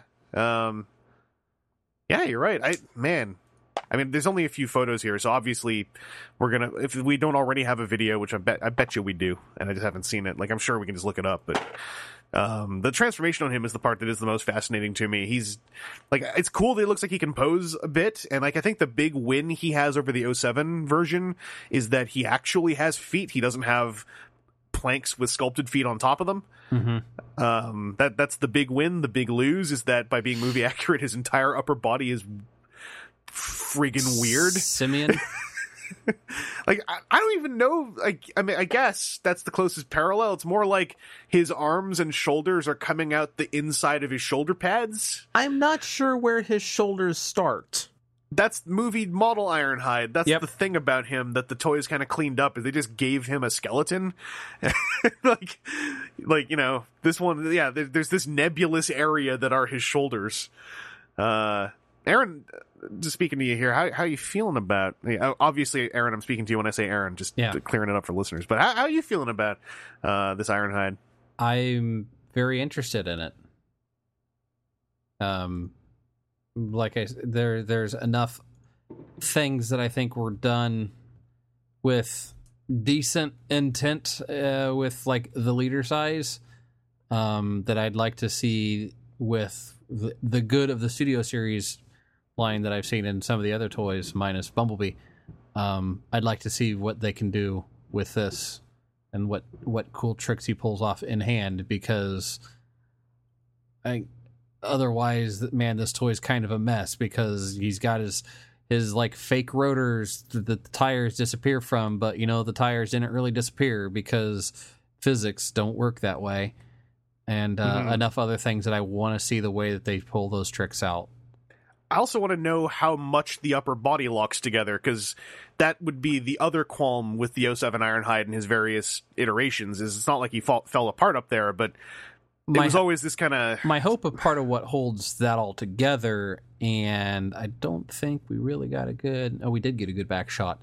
Um, it looks like it may use the like the sides down the truck to link together, hmm, and that could easily hold, like depending on where the tab connections are, chest all that chest nonsense that looks like it should flop around. Well, very well could lock together if those are coming in connecting to something along the spine that then gets covered up by the top of the truck. and I mean, I'd also I'd also like to know, like, I guess really specifically, if there are all those connections, how do they feel? You know, like the mm-hmm. if there's one thing Transformers mainline toys have had a you know a haphazard relationship with, it is tab tolerances, and when they feel good, oh, it's great. And then when they don't feel good, it's a bummer. Yeah. Um, yeah, if he's got the similar build as Starscream does, I'll be very happy. Yeah. Also, this back shot is really telling me that I was completely off the mark, and those guns do just peg onto his arms. Uh, they don't. They don't actually f- transform with them, but they they have stuff on them, so I got a feeling like they hide away at least in in vehicle mode. Uh, but I can't tell. There's no underside shot of the vehicle mode. Darn it. There's also a pretty good shot showing, I, guess, kind of justifying Studio Series Jazz's tiny size when you see the shot of his alt mode next to Ironhide's. Mhm. Uh, and then there's also a great shot of two Voyagers, Ironhide and Megatron, standing next to each other. I mean, we already saw this with the leader class and even with the Voyager class, but it's so cool to see like that price point doesn't mean the same height and like how they are so focused on the robot scale for this line, which is to me the thing that makes this line so fresh. Uh, like to lock the robot mode scale is such a great um limitation to put on and to base every other decision off of. Uh, it's, it's it makes me excited to see how all these figures work because they all have this one goal in mind. Um, so hopefully this guy being out in Singapore means maybe he'll be out like pretty darn. I mean, Wave Two is already starting to trickle out, right? Like through uh through e-tailers and stuff. I think mostly out of Asia, but uh a lot of folks have their hands on that stuff, and maybe Ironhide's already on the way. We'll find out. We we could also theorize for a solid half hour as to why or why not he may be on the way. Uh, I've come up with a name for my role played billionaire. His name is uh, Johnny Gold Knuckles. He owns Target. Uh, I rolled a d6 for that. He sounds like a pretentious a hole. Well, he is a billionaire who owns a, a corporation, so yes, uh, that is part of the character sheet. uh, we had uh, one more listener question as well. Um, that is our Ironhide topic. Uh, hopefully, those of us who are really after him can can talk about some in hand talk. You know, in the next how many months are left in the year? The next uh, five and a half months. But uh, we also have a listener question here from uh, our our our friend and Canadian neighbor Todd Huckshow. So uh, TJ, would you like to take this listener question? Okay, uh, okay. From Todd, don't call me Yu Yu Hakusho. Yep. Uh, hello, Evangelist and the Even team. This is Todd Wave Kusho. You're already lying to me. I was wondering how a- you take that that part. I was curious. I'm betrayal is how I take it. Here with a listener question for you. At least I hope so, unless Evangelist somehow reads this to the odd team again. I'm not even reading it. Also, yeah, if I was reading to the odd team, it'd be even stranger. Also, it's Malwave. Have I driven the joke about me having a different username on TFW into the ground yet? no, I did. Probably the first time that I went through this whole rigmarole. But keep doing keep doing it. Anyway, with this franchise about to hit its 35th anniversary in 2019, it got me to look back at the plethora of characters and continuities, and that got me to thinking. Every piece of Transformers media has had at least one standout character, such as Knockout in Prime, some even transcending the original series and being reborn and redone in different shows. With that said, are there any characters from any series or comics continuity that deserve to be brought back and reimagined that have not received that opportunity? Were there any characters that you feel would have been a perfect fit for a show like Prime or even Beast Wars? Thanks. Also, not in the face, please God, not the face. Well, just one little. I got one little edit for you. One little thing here for you. Um, Mal, Mal Todd show. Uh, it's it's plethora, not plethora. With an it's with an O, not an E. And look, the Nerf thing's your fault for having a foam magnet in your head. Yeah, I mean we can't do anything about that. Yeah. All we can do is encourage people to please at least give us a year off from the Nerf thing, so that it doesn't become a thing. Right. Actually, we, we've had about a year off, haven't we? Or yeah, does someone we, always? I didn't bring any Nerf stuff last year. Did you see that Adam Savage video where he made a Yeah, gigantic? did. Yeah, are you gonna make one of those and bring it to? No, because I don't have my own giant workshop and a ton of materials. True. I may have been looking at the base to that blaster at one point in time or another, but Hmm. I might have as well and didn't buy it because I. Nerf guns are fun to you'd buy, probably but they pick also the blue one, wouldn't you? Yeah, I'd probably pick the blue Yeah. one. Um, but yeah, characters who would fit in in other things. TJ, since you read the question, I'll just ask you: like, is, it, is there anyone that you think should uh, should get an insert into another continuity? I think the one that came to my mind was probably Armada Sideways. Oh, so totally. Uh, Yeah. if if there's ever been wasted potential in Transformers, and there's so much, but if there's ever been one that's like just front of your mind, especially last friggin' series, yeah, Hmm. Yeah, like that kind Almost of character. All the Armada Autobots. a lot of them a lot of them being one of a kind like we did get a few that made returns you know like, We you know we got red we got red alert a couple times. We got hot shot three years in a row. Did we get Red Alert? Oh, I mean, like, in- Cybertron. yeah, inside. I mean, sorry, I was thinking outside of the Unicron trilogy. Uh, I mean, outside outside Unicron trilogy, Hot Shot's made an appearance. Uh, you know, and we're getting him like rescue bots and things like that. Uh, there's not a whole lot of survivors from the Unicron trilogy. I think Armada Red Alert really deserves to exist somewhere else because that was a legit good design. Mm-hmm. I, I like Uh, I like the I like the design. It's it, it's rough because that series went uh, for as many different characters as possible, trying to refresh the brand completely. And now Mhm. we're in this like everything has to be nostalgic kind of vibe. So he's never going to trump Ratchet. The, and the bummer is, it's like we're in the position to have Armada nostalgia. Uh, Yeah, and a lot of those guys, like you're saying, like the Armada, like this is why I say Armada specifically. Energon and Cybertron have their winners. In fact, I would say like if I was choosing between the two, Cybertron's version of Red Alert is a lot cleaner and uh, and, and a lot more like sleek in, in being squat, a lot more sleek.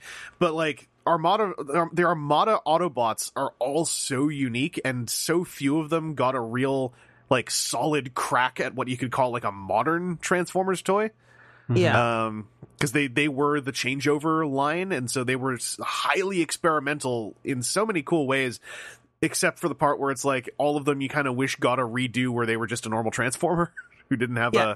a, a spring In- in load gimmick Yeah, in a way, they're kind of the precursor to like the gimmicky lines that we're having now and what we've got coming up with Cyberverse, yeah where the gimmick, everything's kind of built around that big gimmick that they have to have an action feature for kids to goof with. You know, and then toys like you know, like Armada Smokescreen, who is a design I like and is a unique Transformer design, just really did not have much shot because that huge cannon thing of his just took up so much budget and weight, and you, d- you didn't even have decent articulation as a result. well that, that was the whole thing with armada is they were so experimental that like the hits are hits and the misses are fascinating misses Uh, like Armada Arm- Scavenger. Yeah, yeah, like like the whole that like- walking gimmick is like incredible, but also like runs so against Yeah. what Transformers are, but it's also so incredible as Yeah. a kid's toy, and you're like, man, like like rubber tread arms. yeah, Uh huh. uh, I like I will not hear anyone tell me that toy is garbage because like no, that toy is like not a good like modern articulated Transformers toy, but like like it's doing so many things Yeah, at the like same right, time. yeah, like right down to having a, like an actual pilot seat for its minicon. And I Mhm. think there was an electronics thing worked into Yeah. the pilot seat too. Like those like those toys are fascinating and that's why I just say like I think the designs were also so good. I'd love to see a lot of those designs as just simple like two mode transformers as well who don't have to accommodate doing so many other things at the same time. Um Uh, yeah, Uh, you could uh, do it with designs like Blurr and a Heartbeat. Oh yeah, like like, so, like and some of them also kind of got away with it decent, like Blurr, um, and you know Bendy Prime and uh, and uh, Wheeljack are all like basically like like just solid Transformers, little basic but solid Transformers in general, Uh because they what they were trying to do all at the same time kind of meshed more with the you know the quote unquote modern idea. Um, but yeah, like the Armada, mostly the Autobots. I mean, like nothing wrong with the Decepticons. Just the Autobots are the ones that I feel were often the most compromised by their multitasking. Um, like Armada Thrust, even as as a fairly solid toy, all things considered, he's fairly solid in spite of having a gimmick that just literally doesn't work the way that anyone wanted it to work. And like I remember that that BotCon where they were like. Like you know, it was a little just loose enough that they were able to say like, yeah, Armada Thrust's spinning torso plate really was supposed to be cooler, and it it, it just didn't turn out. Mhm. you know um that's that's why i like that toy kind of because i'm like this was in it he's not like an admitted failure they were just like no the gimmick part like when asked what it was supposed to be they were like it just that one just didn't work But was it supposed to be cooler? it was supposed to be something else but instead it was a very awkward giant spinning plate with edges sticking off of it that you had to bend all his limbs back for clearance and then even then you're like why is the front of his chest spinning and i think the idea was supposed to be like a combination like gatling blaster and shield but then real world physics just make it look like it's slowly and awkwardly spinning around and bumping into his legs Mm-hmm. uh Yeah, uh, those are all those Armada designs. Like, I have other answers to this too, but you really got me going with Armada. Holy crap! Also, Armada Hotshot kind of deserves another chance as well, doesn't he? Yeah. he never it's unfortunate because he's got the most toys out of the unicron trilogy and he's one of the few toys to or one of the few designs to escape it and get a modern toy and it still didn't come out really that right Yeah. Uh, I'm like, I want to see attempt number three on Armada Hotshot. uh, but yeah, like I, I didn't mean to kind of co-opt your answer, but your answer turned into a wellspring of. Also, you know what? Also, a lot of people don't talk up Armada that much. Still, a lot more people do nowadays. But it's it's kind of uh, when people talk Unicron trilogy, often it is Cybertron. Uh, Mhm. so yeah, like I want to I want to throw some love at those things. Um, Aaron, how about you? Is there anyone, uh, any any character that you'd like to see? I, uh, I'm really digging all of our Armada, like both you're- sides of Armada. Really, I mean, there's a lot of lot of potential that was in some of those toys that maybe just didn't hit as well due to the toy technology and and all that of the time. Well, I mean, I I think it's partly that, and also like the the sheer demented ambition of what they were trying to do with a lot of those figures, like. Yeah. Arguably for the better has been dialed back, where Yeah. it's like we're gonna have Optimus Prime's trailer transform itself, and it will be signaled to do so via a wireless signal coming from the main robot figure, right. and it's Yeah, like that's insane. there there are, there are things that I think that uh, like I love just the completely open um just I don't know go for it type of yeah the sheer friggin' gumption Of of, of, Armada yeah. Prime's trailer of like like it's it's not even that it's how much else they threw in like okay it's not just going to unfold into his legs it's going to unfold to a base mode for mini cons it's gonna Then- know how far to unfold too. Right. Yeah, it's going to Like, know how far to unfold. it's going to follow you along when you transform the main toy. And then when you get to the super mode, his hand is going to light up. It's not going to make the sword glow because why not? You know, we can't make an LED that strong, but hey, it's there. Why not? Remember though, like that was the goal. Like that's what they were trying to do. Like on the Japanese version of Hot Shot as well. They were like, we want this LED to light up the Star Saber, and it's like we hit the limits. We hit the limits of our ability to produce a light tunnel through three combining jets. mhm. And it's like whenever you lay out the bullet points of Armada functions that didn't turn out well, it's kind of like you sit there and go, you know, I don't know how that could have gone right trying to do all that and everything else. Uh, with you know also the toy knowledge of 2000 what 2002 2003 thereabouts. yeah like so much ambition in that thing but yeah i forgot about the led in his hand too god and then like the wire that's running through his entire leg Yeah. to power that like So is so the legs had the weird was stops on it. Yeah. Yeah. Yeah. Oh man. That's the one thing I didn't get to do while I was in BC was dig into some of my Unicron trilogy stuff because I just got too busy with with housework and uh, and learning what weed whackers are, which was fun. But I think we had that conversation before somewhere with someone. Um, my my little answer I want to throw in here is there's a lot of characters I'd like to see transcend. Uh, I could list them all day, but one of them was named in this question: Knockout. Uh, Knockout has appeared in the current IDW comics, but like A, the, that continuity is almost done, uh, and B, that didn't result in any new figures for him. Uh, whereas Barricade rode his slightly, I would say maybe homogenized Last Knight design into becoming Evergreen, and I'm like, uh, Knockout should also be Evergreen. So why? Where's he? Um, I think Knockout super deserves to be evergreenized. Um, Breakdown as a partner design for sure, but if I was if I had to pick one of the two, it's Knockout any day of the week. Like that's a, a solid friggin' that is a design that tells you who the character is. It- It's it's not just how strong the design is, and that it is a very interesting design as a Decepticon. It's also, I really want a better toy of him. That too, and and I will to the to my to my last breath, I will stand up for the deluxe knockout that we got uh, as not being great, but not being trash. But yes, we do need one that is great because we don't have a great one. Uh, I think that the closest we got for a great knockout was Crocodile Knockout, who is held back by the part where he has crocodile stuff all over him Yeah. uh, which which limits the effectiveness of his appearance as knockout.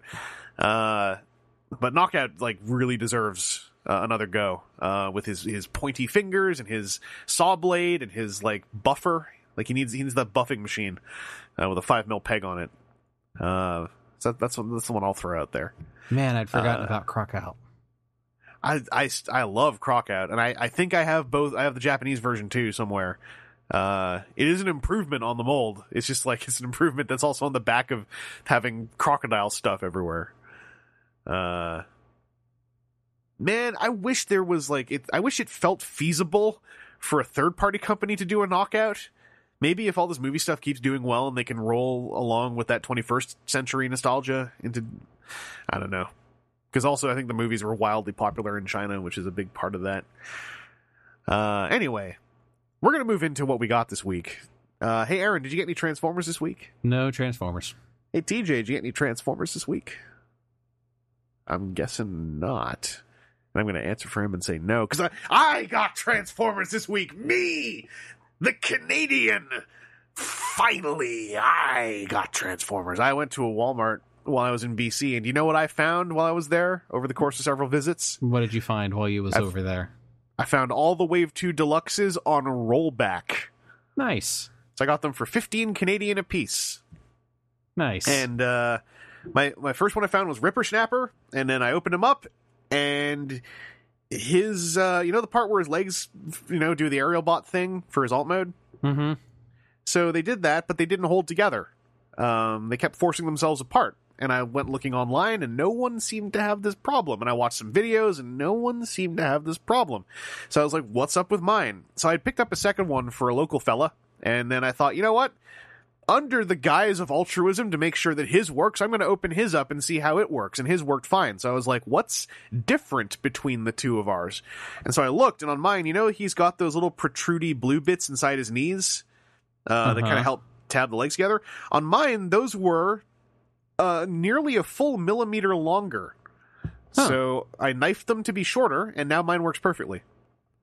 Uh, so that was weird. Um, I'm going to try to remember to mention that uh, elsewhere, as you know, if you're having problem with with with your Rippersnapper, here's probably what's going on.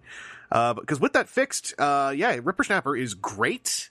I hear that Blot is like Rippersnapper but better, which makes me really excited.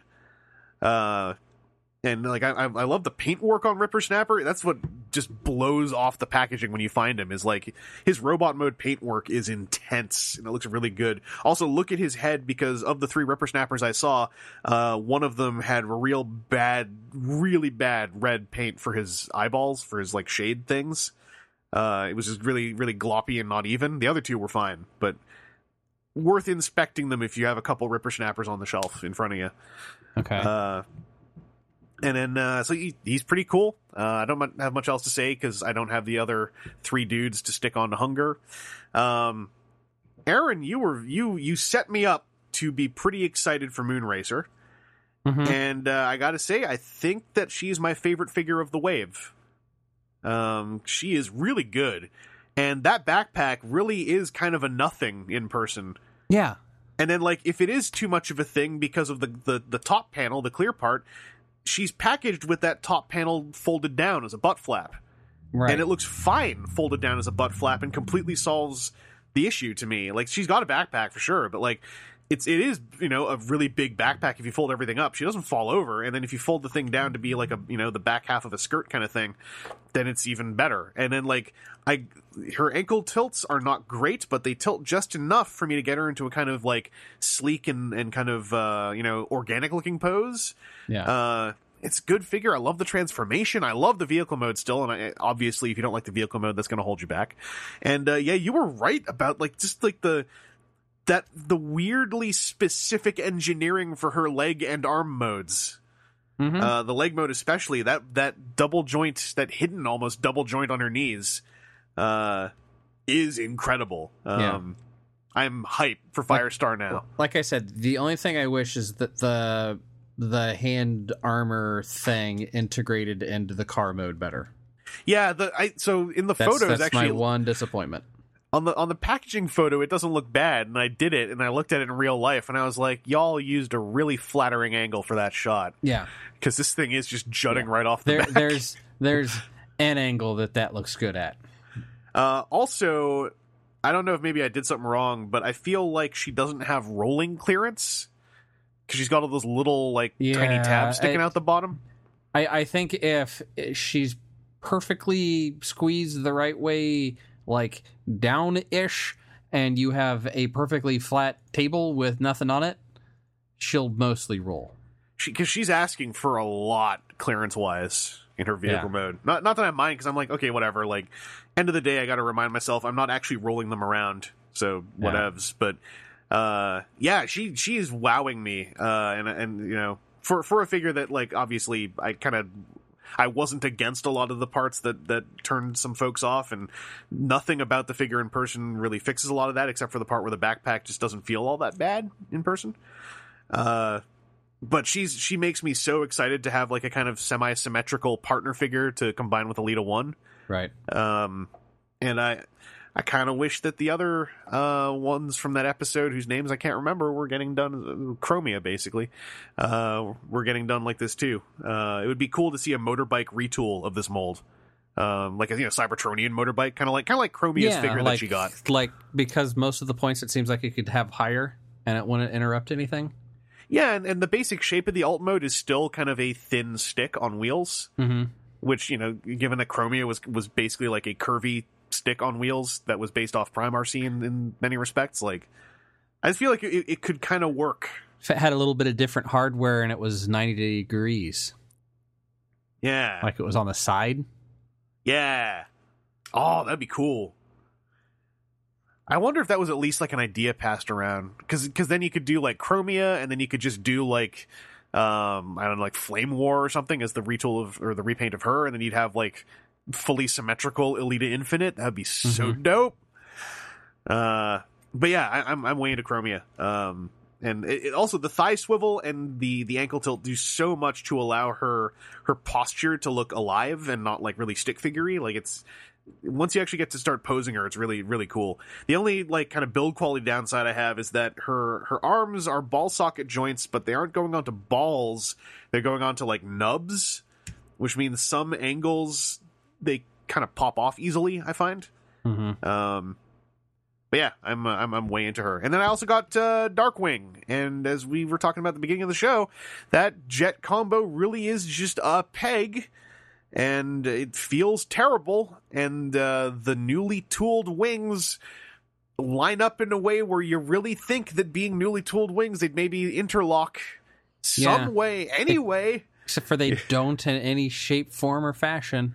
Nope, they don't. Uh, I, I've I've read that basically you can use some five millimeter stuff to get more linkages by using their guns, or uh, I think Fake Busker did up Shapeways weapons for them, designed to help them lock together more in their combined jet mode.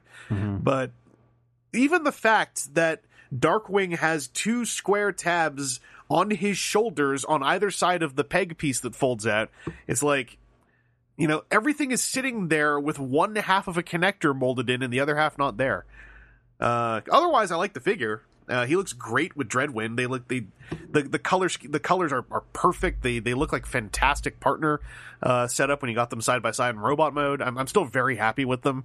Uh, I, I really like them as arms for President Starscream.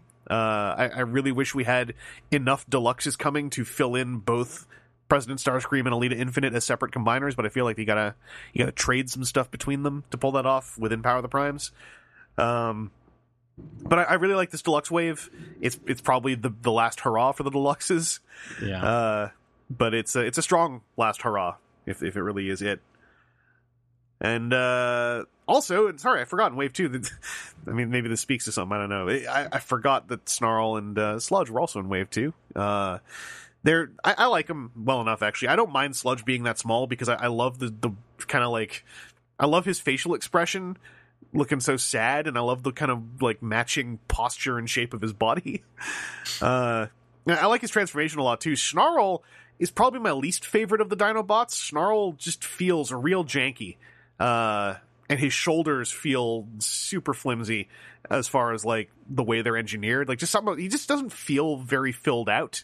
Whereas the other three deluxes all feel like solid deluxes. Snarl, like his modes are fine. It's just his robot mode just feels like a little anemic. And I say this while being okay with Sludge. Um, I I, But fu- I can see what you're saying. Yeah, like I just I pick him up and I'm like, oh man, this is like I can I can feel his shoulders barely being connected to his torso. Uh, but I have them all combined as Volcanicus, and uh, I'm pretty satisfied with it. I would like to see how the Perfect Effect kit works uh, for the thing that like you know the the kind of torso shell they're designing. Uh, I think that the fists and feet are out already, but those are like the least interesting parts because it's like I know what those do, and the Power of the Primes fists and feet are better than Combiner Wars, such that I don't feel like I really require the new ones. Like I certainly Right. would like them, but like I'm not I'm not like gasping for them the way I was with Combiner Wars. Uh, but yeah, I, I'm digging Volcanicus. Uh, I, I'd like to see him with the shell. I'd like to see him with with a big ass sword. Um, but yeah, Power of the Primes. Now that I actually have Wave Two, I had a, a little reinvigoration. I was like, all right, yeah, Transformers. I like these things. How many more waves we got? And then it's like you got Firestar and three Abominus guys, and I was like, what else? And it's like nothing else. No, Yeah, that's that's no, that's You're done. uh, that's that's about it. Yep, you're done. That's that's what you got. I was like, darn. well, I'm still excited. Uh, but yeah, I'm I'm very happy I found them, and I'm super happy I found them on rollback because now I feel like I won, uh, whatever this game is.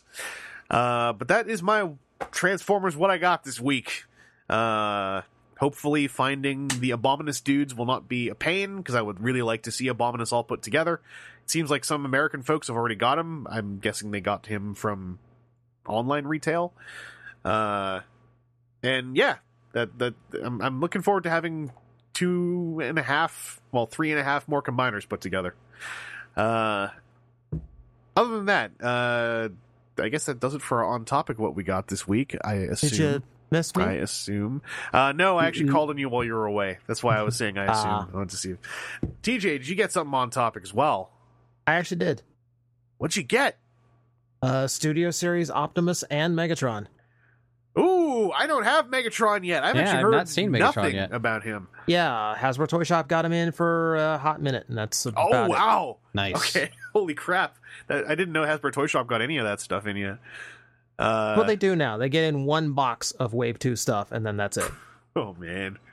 Uh, well, I'll, I'll I'll get the one we know out of the way first. How how you feeling about that Optimus? Did I overhype him? I want to know how many chickens were sacrificed in order to create that transformation. Because it's yeah, right. What I, I I don't know how you even figure out that geometry. It's so it's so specific and like, know, I'll say it again. Like, it's not taking anything away from the masterpiece movie toy, but I think that that Studio Series one is is a better experience overall. I think it speaks volumes that it is a very complex transformation with a lot of flipping bits and tiny chunks on hinges. But I understand what it's all doing as I'm transforming it and already know where it's going to go, even with a limited number of transformations in so far. and not not to harp too much on the thing everyone already harped on, but also it works. Like when you get to the truck mode, you're not having to compromise with like, all right, this won't all tab together, so I have to pick what tabs together. Mhm. Yeah, and and did you? So how'd you feel when you did you have a moment with that truck mode, with the size of it? Because that truck mode gets tiny. Yeah. That was weird. Like, I'm pretty sure I own a deluxe Optimus that's this size. Yeah. yeah, man, that that that Optimus uh Dr. Wu is putting out like three weapon accessories for him now to Oh, like geez. fill in the one gap. Uh of like, all right, here's his gun, here's his hooks, here's his battle axe. It's like, oh, I'm I think I'm actually kind of into that. Yeah. I love that's the other thing I love about him is like the weapons are such a simple idea. It's such a simple execution to make his like extending blades look correct. Right. Yeah.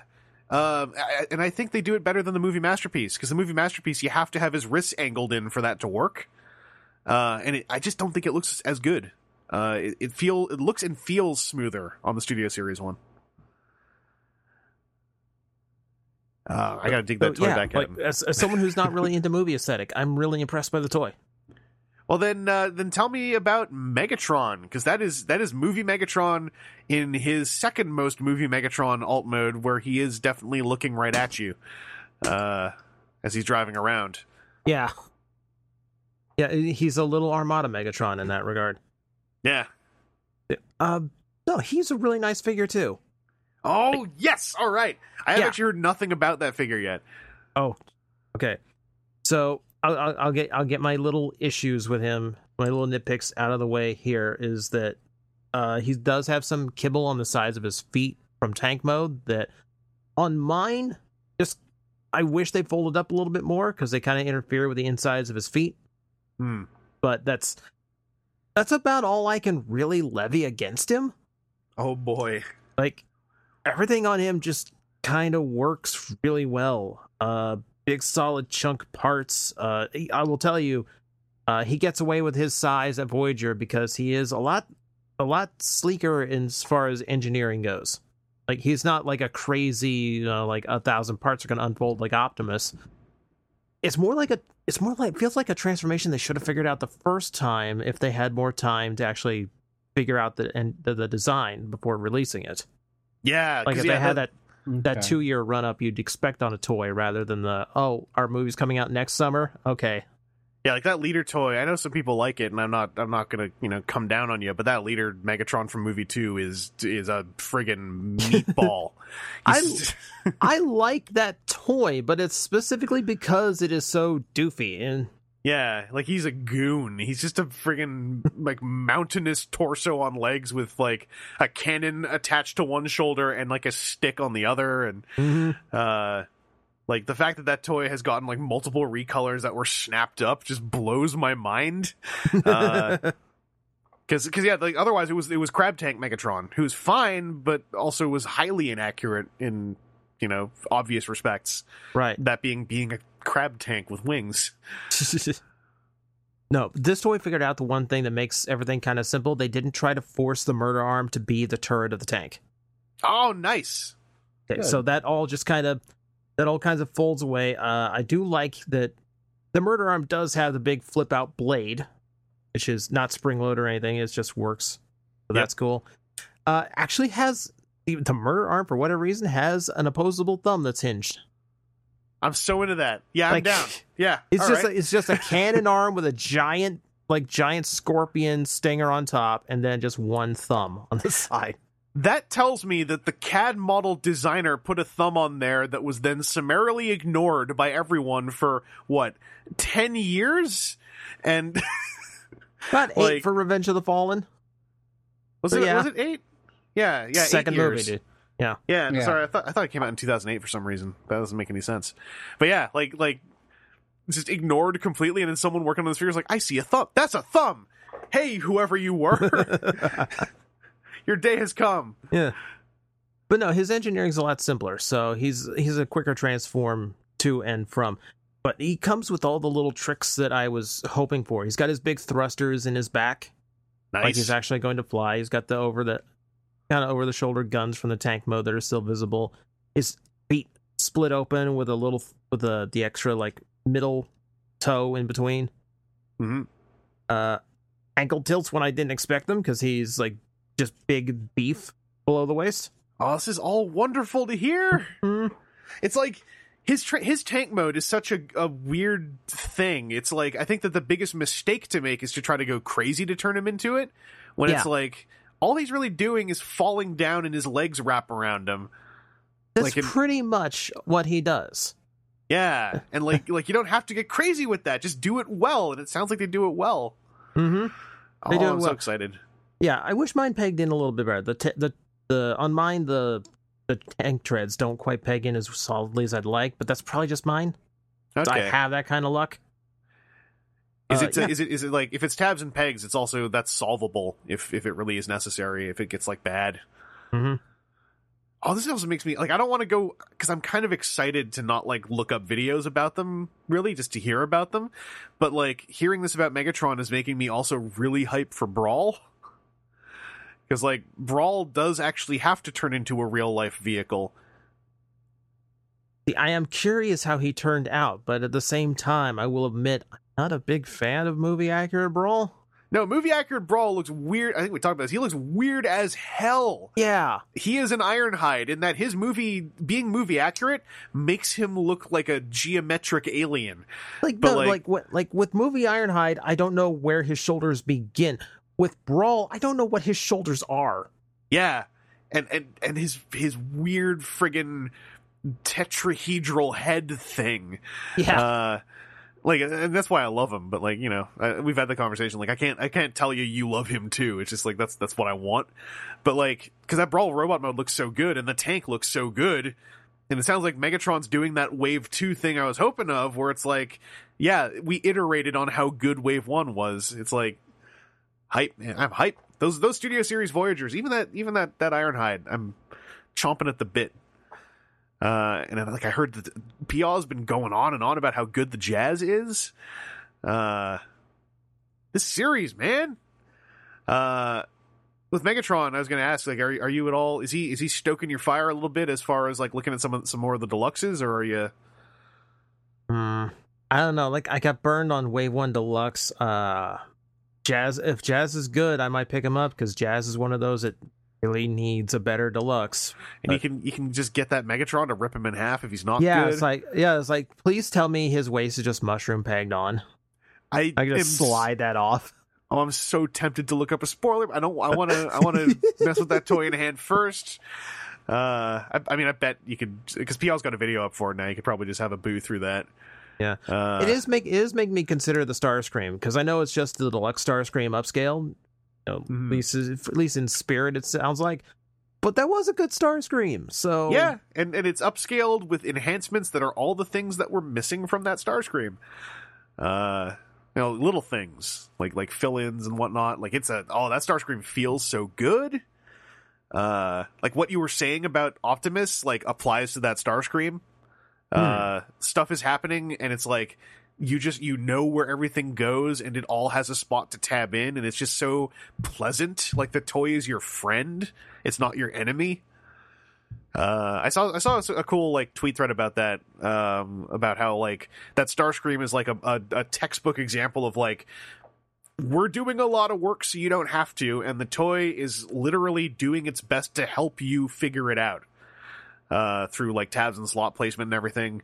Uh, the only thing about the toy that doesn't help you is the instructions because they still suck, but as you do. Uh, any other stuff about Megatron that we should know, or sounds like you're just you're sounds like you're happy with him. yeah, I'm I'm surprisingly happy with him. Yeah. Oh, I'm, I'm just I'm just hyped now for that wave two. I'm really hoping that uh, EB Games gets them in again because I I got that platinum. I got that ten percent off. That's savings enough for me to to to impulse on the Studio Series guys. Uh, also, I'll throw in here because I meant to say this before. We, we were talking about Aaron talked about it too about about Wave One Deluxes, always specifically Bumblebee. I just want to throw out there. I think that if we're going to talk about the disappointing deluxe of Wave One, uh, I'm not denying Bumblebee has his faults, but we all got to stop letting Crowbar off the hook. Uh, Crowbar is a is a jangly little mess, and that that toy betrayed me. Uh, I don't. I don't like that Crowbar is not getting criticized harder. I think I think everyone should turn on him a little bit. I just uh, avoided that by not buying Crowbar. I mean, yeah, I guess there's also that whole thing where a lot of people don't talk about because they just skipped him, Yeah. uh, and and you probably Yes. should. Guess what? Everyone else did. Well, all right, I'll just be over here in Camp Dreads, the one and only person who cared enough to to dislike a toy. What a mess! what a terrible situation I put myself in. Uh, that does it for on topic. What we got this week, I believe. Mhm. So uh, let's go off topic. Uh, Aaron, this is your chance to shine. Uh, what did you do? I bought an Eaglemoss ship. Oh, who? Eaglemoss, it, um, they are making or have been for quite a while, uh, making um, um, Star Trek ships. Ooh, So uh, was at um, um, ThinkGeek because there is a ThinkGeek um, store in our mall, and we were just kind of going through looking at stuff, and then I saw that they had all of the uh, Eaglemoss, um, basically like all the hero ships, along with uh, a bird of prey and a Romulan warbird. And I saw Man. what is my favorite hero ship, also known as Benjamin Sisko's Pimp Hand, the USS Defiant. Oh boy, I watched SF Debris too. Yeah. I don't, Um, but I love the Defiant anyway. So I- it oh. was like a 20 I think it was like 24 25 dollar purchase and it's pretty good um like a little bit more if there had been a little bit more um like fine work it could it could use with a very light wash to give it a little bit more depth in it but it has uh like the Aztecing look where there's a couple different colors of panels You, you could Uh, always do the wash yourself. yeah, really. I, I, I could. Um, but then it also comes with like a uh, a a a booklet that's like an eight page book, I think, that has like shows some of their design docs uh, of how it came about, and you know, on Deep Space, it talks about part of it was like on Deep Space Nine. They knew they wanted to start with the Dominion and and talk about war, but there's only so much that you can do with the space station, and so like, what are you going to do? Um, you know, is everybody going to be coming to you? No, we need to be able to go out to them. So then we want to make a ship, and then um, they had like a bunch of various iterative designs that kind of became the um, from playing Star Trek Online. That's like the sister ships to the Defiant, the or the sister classes, where it's like it's it's the same thing, but you have all the different like options. You can have the nacelles look like they do on the Defiant, or kind of pointy forward, or kind of a little bit more sleek, and stuff like that. And it was originally going to be like a four-person um, Maquis fighter was like the first kind of iteration of it, and they're like, no, that's not a Maquis thing. We need we need that for Deep Space Nine and the Valiant that then became the Defiant. I had uh, I had two little things to throw in here. Uh, Mhm. Number one, uh, it's perfectly fine to watch uh, SF Debris, and it is in fact my fault for not making the time to. But that's because I don't manage my time very well. And number two, this is the most important thing: if they made a Defiant model where I could push a button and it would make the gun noises that it only made in its first appearance, that they then dialed back, I would probably buy that thing. I'm trying to think. I know that Diamond Select made a series of them It that needs to had be lights and sounds in it. It needs to be the debut sounds though, and I'm pretty sure if someone was going to be all Oh, like we're going to be not. accurate, yeah, because the debut sounds stick with me to this day. I mean, granted, I didn't watch Deep Space Nine until a few years ago, but when it came out, and then they used like they basically had it, it was like auto cannons, but like phaser auto cannons, Mm-hmm. and when it first opened fire in its debut, and like it sounded like thunder, but like lasers. I was so won over, and then I noticed that like afterwards, it just, it just went back to like the usual like pshoo pshoo kind of noises, and I read about it, and they were like they they I think it was like it was considered a little too much for Star Trek for it to have like thunder guns, and if there's one thing I could change about Deep Space Nine, it would be to get someone to not make that incorrect decision. Yeah. Uh because it was that that is what makes Deep Space Nine stick out so much to me. Like amongst everything else, like all the ways it changed the landscape, and one of those things was when they were like, "All right, we are going to unveil the first Federation ship just made to kill," and then its guns were like like Doom guns. Uh, uh, Man, So then the other thing that this spun me off on, and I've not pulled the trigger on yet, but I've been thinking about it. Again, talking Star Trek Online.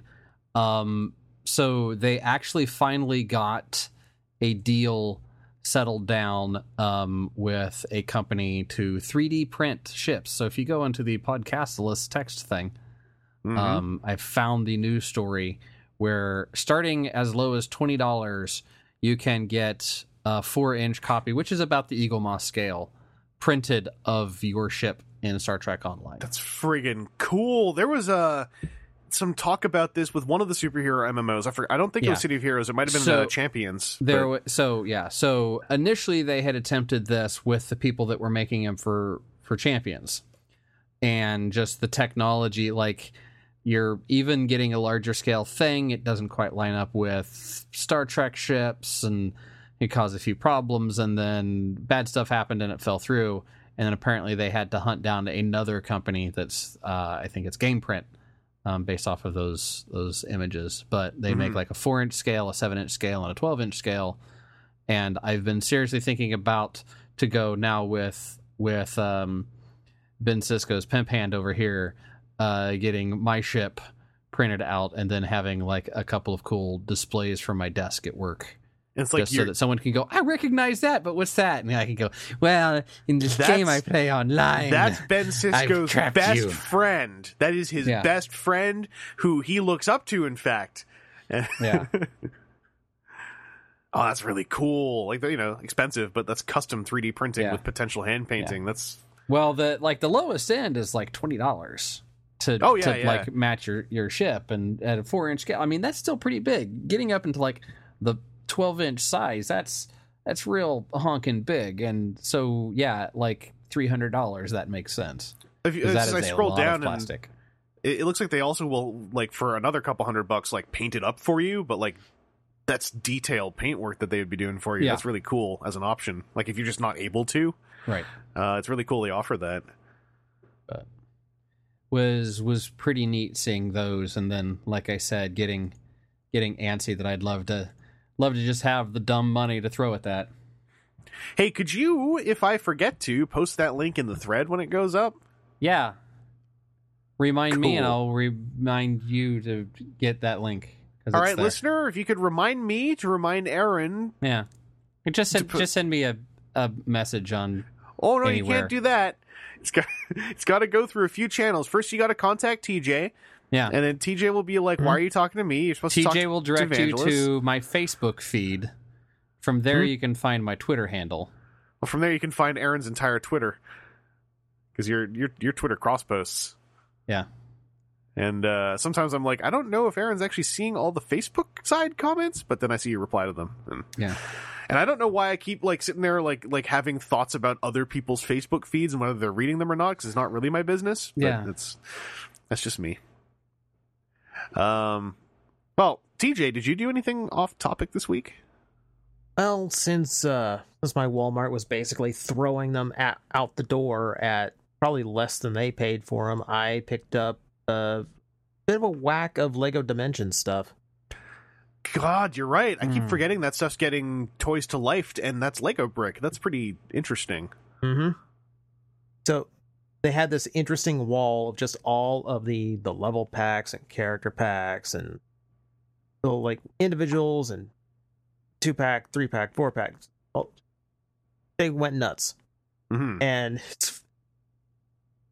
I was left in this position where it's like all of these things have like different prices because they came out at different times. So the older it was, the cheaper it was. So it was like some two packs were two bucks and some that were nine bucks, which was weird because the four packs were like seven bucks. Yeah, we, we saw some of those odd sales and we're like, do we get it just for the brick or n- n- no, no. Do you know how, how valuable it was to talk myself out of that idea of get it for the brick? Yeah. I mean, but they you know like they also had the like the full game and everything for like twenty bucks. Nice. you know what? Fine. Uh, I will try this out.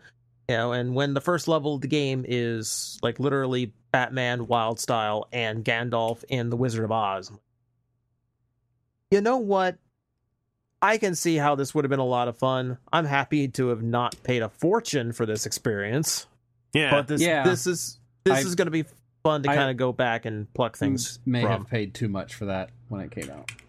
Aaron, you, you helped out a brand and franchise that you love.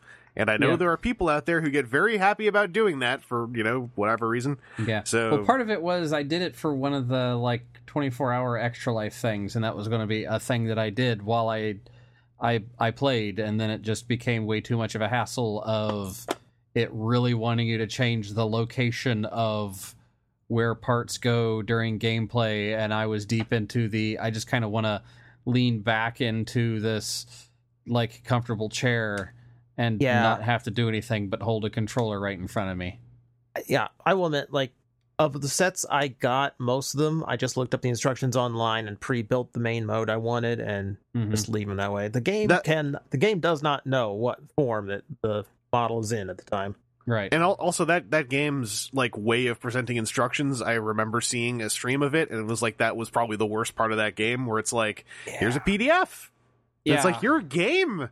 You could be showing Like- me this. and and it was a lot of like wait for you to build it and of like after a bit I was just like yeah okay burp here I built it No, wait it's for like- this pay. Wait for this one. Wait for this one. It's like no, just Yeah. go, just go, just Just, go, just go, just go. You're in the middle of the game. You're in the flow of the actual gameplay, and it's like, stop everything. Mhm. We're building a Batmobile. It's like, hey, let's build some Lego. And it's like, I all right, you know what? I built it. I'm honestly I built it. Here's the disc, just slap it down. All right, there I built it for real. You can't prove I didn't. um I watched the story mode of that game when it came out because I wanted to know if they got really into all the different franchises colliding, uh, and they super did. Uh, it's like it's like a better Ready Player One. Uh, but yeah, but that's kind of what made me interested in it because like I had I didn't know just how out there they went. Like that, there's a full level for the Goonies, Yep. and Mhm. there's there's little two packs for A Team and Knight Rider. And like, why? Because why did you go buy the license just for this one little two pack of? Some of those, I, I wonder if they actually had to buy a license. If it Or was just just like, like- hey, we'll put your your old franchise on our toys. It's Lego, right? And they're just like, really? Lego Like- money. Like five dollars and a handshake. We're cool, cool, cool, cool. Yeah, but Also- somewhere like some are like ET, which had to cost money. Well, not not just the licenses, but that like some of them, their appearances in those games, they actually got like relevant actors to come in to record like a handful of lines. Like, uh, you know, they got they got Glados Lady to be Glados. They got Pierre Yeah. Capaldi to do uh, that Doctor Who. Um, and obviously that all comes with part of like playing a franchise character, I guess. But like, it's Right. not cheap to to get like you know for Legos games where they could easily and follow a precedent doing so, just use voice clips. Yeah, Um, like that's what they mhm. did with the Ghostbusters level pack. It's just it's just vo- voiceover clips from the movie. Yeah, But no, that's been it's it's been a fun little experience, and since everything is like dirt cheap now, it's gonna be fun to just kind of go back and pluck a few more here and there from time to time. Did did you see the tweet going around of the Toys R Us that's entirely cleared out except for the part where there are still like seventy percent off Ness's uh, amiibos? Yeah, I've seen Like, those. just a there's there's one that was like just Ness's and another one that was just Ryu's. Yep, just amiibos. It turns out are the final things in at Toys R Us. Uh, potentially, they are breeding with themselves and will never actually go away. And Toys to Life that actually is kind of over now. Like it's still there, but you it's also say that. You Yeah. say that. Yeah, did you see you see Nintendo's uh, outing? I did. Uh, Nintendo are the ones where it's. I feel. I, I- okay, I guess I should say Toys to Life as a like fad that everyone is getting into feels like it's kind of moved into its closing stages, and now you've got like you know you've got the people who are sticking with it, getting kooky with it, with like what was it that Star Fox thing? It's Starlink. Yeah. Yeah. Yeah, yeah. Like the the gimmick is the pre-order ship is the R wing, and you get like. Yeah, you get Fox, and I didn't actually see the video of that yet. I just saw the pre-order page, and I saw the hardware that you're getting, and I was like, "This reminds me of that game that was making the rounds, where it was like robots with modular limb and accessory components, where the game knew how you built the robot together, and it would represent that in the game. I forgot what it was called, um, but I remember that they were saying that they're going to have like a, a beta period, and I signed up for it. I never heard anything again. Uh, but it was such a cool idea, and that tech. I wonder if that tech is the tech that Starlink is using because it looked super familiar. Um. So yeah, like I want Toys for Life to continue. I just want it to continue where it's just the really kooky innovators that are continuing it. Yeah. I, I think Star I think Starlink's got a good a good idea. I mean, Yeah, I mean, it, it's it's multi-platform. It's just Star Fox is only on the Switch, but putting Star Fox in there adds so much. Uh, just it's just like so much credibility to the concept. well, it also Mhm. means that there's going to now be a sizable R wing toy, whereas before there was Oh just my the God, little yeah. the dinky thing that came with one of those Jakks Pacific figures, right? Yeah, like I, I don't know why it's taking so long for someone to produce uh, any kind of R wing, and it's not Nintendo or any of their their uh, their vendors doing it. I mean, the- there's liberties taken with it from what I saw, like to make it not Oh, look yeah. like a, an assortment of polygons. But Oh yeah, of course. yeah, that I, I, remember seeing at E3 where they gave one to Miyamoto and just lit up. So happy. also the whole thing of like was that was that was uh, Ubisoft, right? Mhm. Uh, on their stage thing, like the thing where they're they're just kind of getting the Nintendo guys to show up now and just do stuff outside of Nintendo Direct. It's I, I think it's kind of cool. Um, also throw in there my one E3 disappointment that then was made sense to me immediately. I was like, how did this E3 go by with no new Mortal Kombat?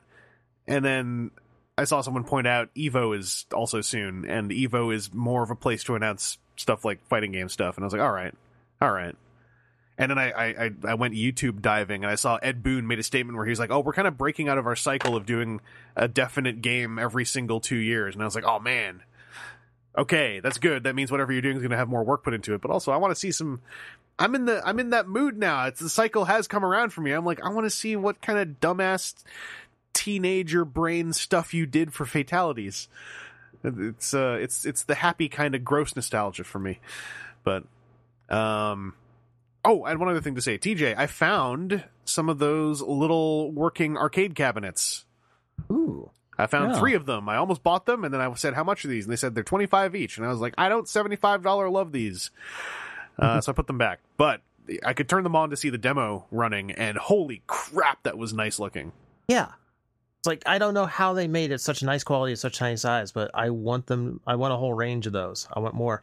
Yeah, I saw like Space Invader, uh, Galaxian, and Miss Pac Man, and I gotta believe that the fact that they're twenty five bucks, that has to a lot of that has to be the screen because like you know I'm not saying screens are like super expensive, but like that was Yeah. a nice looking little screen, and there were bigger cabinet gimmick things uh, on the same shelf that were like twice the size, and they were like Game and Watch games as far as Yeah. how their screens worked. Yeah, it's just the old school Okay. LCD.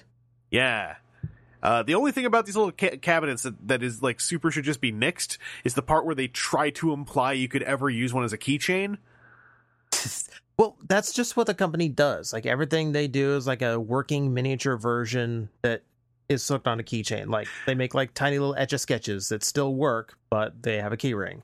I mean, yeah, but those are also like a rectangular plate, and like you know, keychains are sometimes like that. But this is like a small arcade cabinet with buttons and a screen. Also, it can hang off your keys, and I was just like, nah, this is you're starting to ask me too much here. This is There's part of me that wonders if that might be a licensing thing, the same way Funko has to make uh any like any Marvel characters or whatever bobbleheads. oh, that way you know there's that not a competition. that's probably it. Yeah, it's probably like super specific license stuff.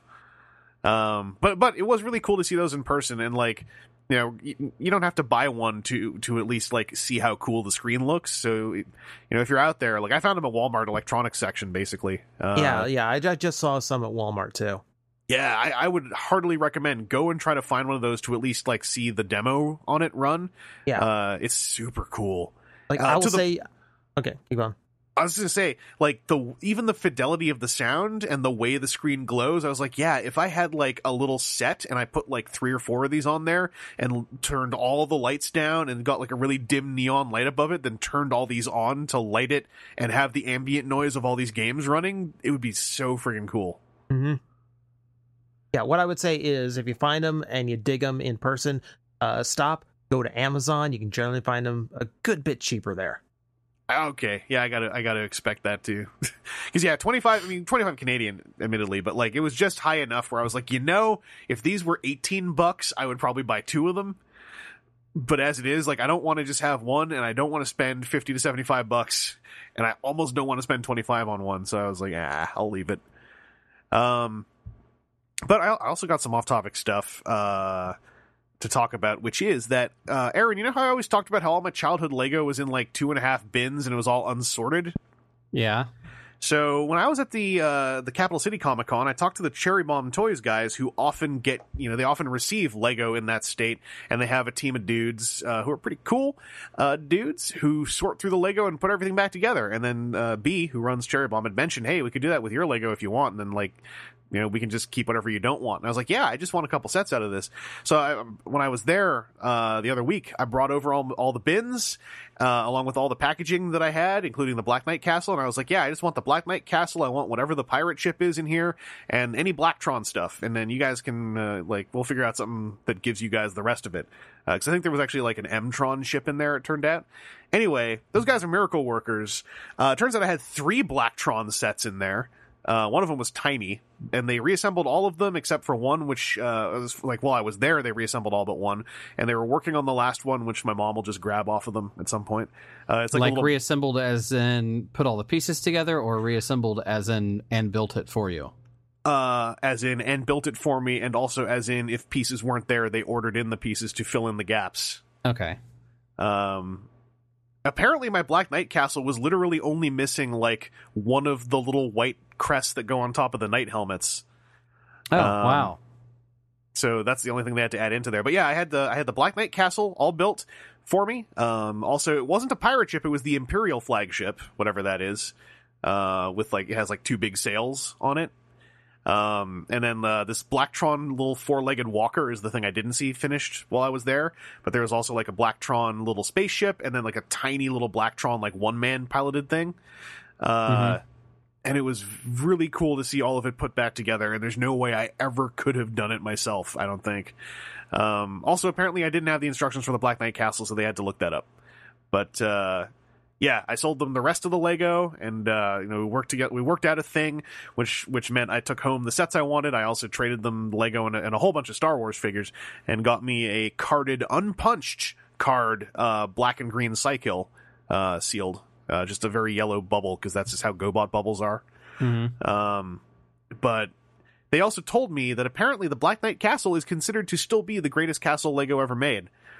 Uh, and apparently the Fortrex had a, a numerical code hidden on it somewhere that like was the numerical code of the Black Knight Castle, which I didn't know. Uh, and I also didn't know the Black Knight Castle was considered the pinnacle castle, so I felt super cool about still having it. Because I, I always liked the Black Knight Castle the most because it's a castle that has four sides, and like there's one thing about Lego playsets that is like my one little thing about them out of the box is a lot of them are kind of three sided.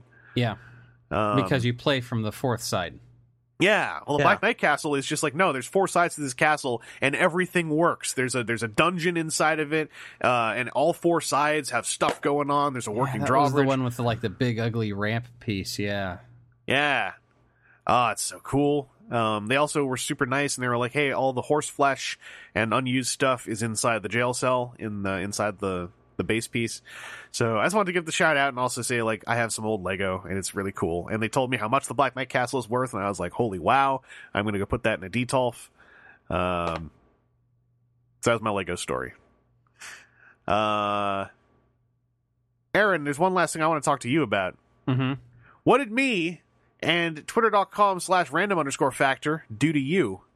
Um. So I, I like kind of told you that in confidence. It was a personal weakness, but okay. Uh. Uh, you, you, I mean, if no, you don't, I'm- if you don't I'm- want to, I'm I'm joshing. I don't, I don't that. want to expose Um, that we, no, we were able so, to, to incept so as you. part of the talk of like, hey, stuff to to do at TFCon, and you're continuing to talk about uh, Magic the Gathering and uh, all of that fun. I ended up um, getting interested in potentially picking up some Commander stuff for myself. So I walked over to the uh, friendly local uh, game shop that is literally two blocks from me and uh, said like, "Hey, you guys got any commander stuff?" And they looked around for a little bit and they're like, "No, actually, actually, we don't have any commander precon stuff." Um, wow, how do we not have any pre- commander precon stuff? Well, here, I mean, we can like find you deck lists and and pull you out a bunch of singles. I'm like, eh, I'd rather probably go the pre-con route just because that's like already going to be ready to work and a lot less expensive. And they're like, yeah, yeah, it's true. You should probably just like go to Walmart or something, to get a thing. We're going to order more now. Just put it on a list. It's like, okay, fine. right after you told me to go somewhere else to buy it, you're going to Uh, order in right. more. And Uh, so I ended up um, going to uh, a, a game store that's on the other side of town. That is like, if I drive just the tiniest bit out of my way to get home from work, I can end up there. And uh, so I ended up popping my head in there, and like front and center, they had the uh, Commander Anthology Volume Two Ooh. that has some uh, apparently very highly sought after decks. that tracks buying up, it- baby. Buying it as the original releases is about a five hundred dollar expense, I guess. Proliferate. Um, and so like this, instead it was uh, a little over hundred and fifty dollars. Uh, but that's four hundred card decks and a bunch of other stuff to go with it.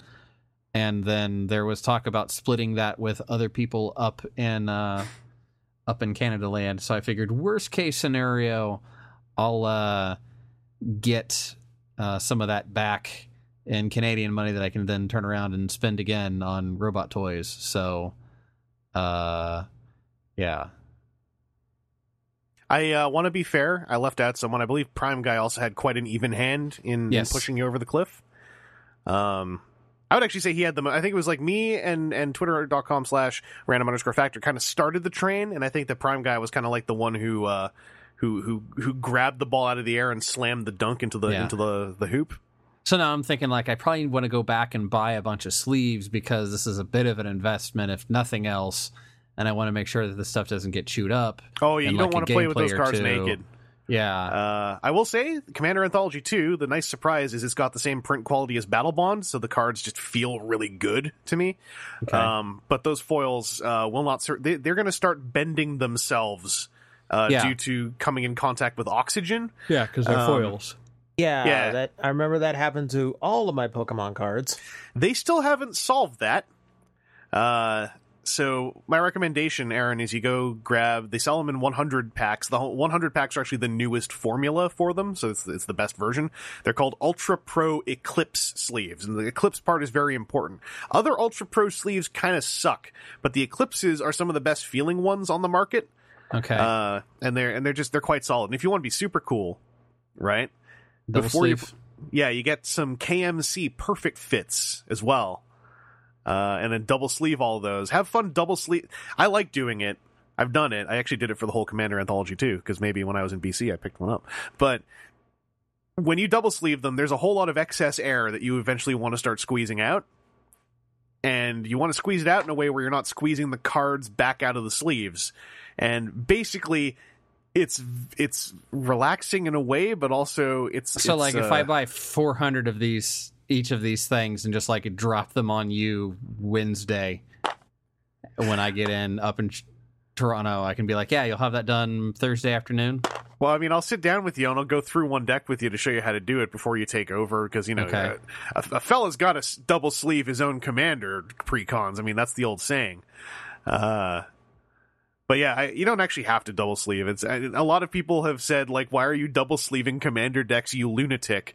Uh, but I figured out how to mash shuffle double sleeve commander decks. I guess my hands are just powerful. Because a double sleeve commander deck is also towering because like they get very thick Yeah. and it's a Yeah, hundred because cards. you've got like four slices of plastic for every slice slice of cardboard. Yeah. Oh, but it's so satisfying when you get it done and you do your first couple mash shuffles and you're like, these cards are waterproofed and indestructible. The, Uh, the way you're describing it, I'm just imagining Shaggy and Scooby putting a sandwich together. it's like, okay, so you have this, the, the perfect fit is a clear, very tight hugging sleeve. You put it top down over, like you go from the top down on the card, right? So that the slit's on the bottom.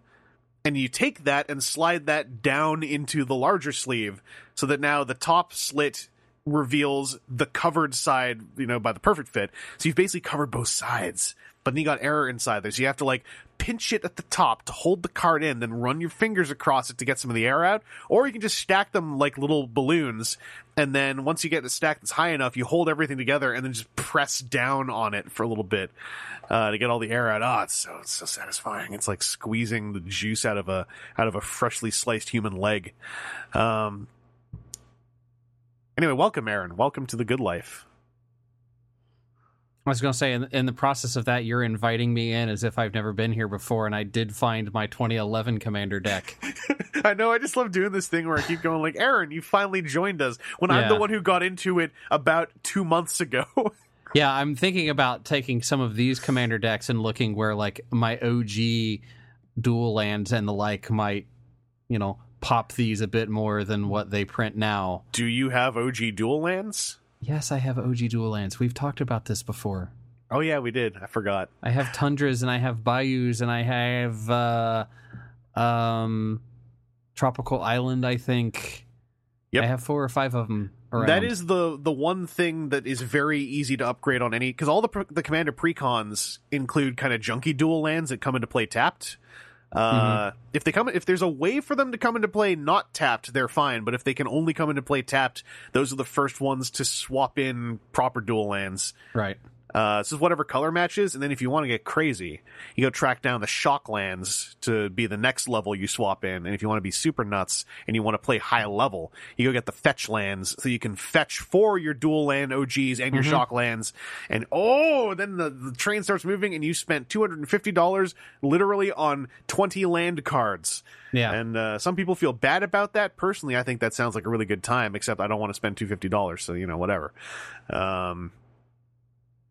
Oh man, yeah, yeah, yeah, yeah. That's actually what I did today. Is I went and got on my way home. I grabbed some more uh, perfect fits for my remaining unsleeved pre-cons, and uh, that's what I'm going to be doing while I cut together some podcasts later tonight sleeving some commander decks. TJ, welcome to the show. Welcome to uh, uh, MTG at TFW. Uh, Oh boy. did you you you played Pokemon the TCG? Uh, I did Magic and got out of that. Went into Pokemon. Got out of that. Went into Yu Gi Oh. Never really got back into cards after that.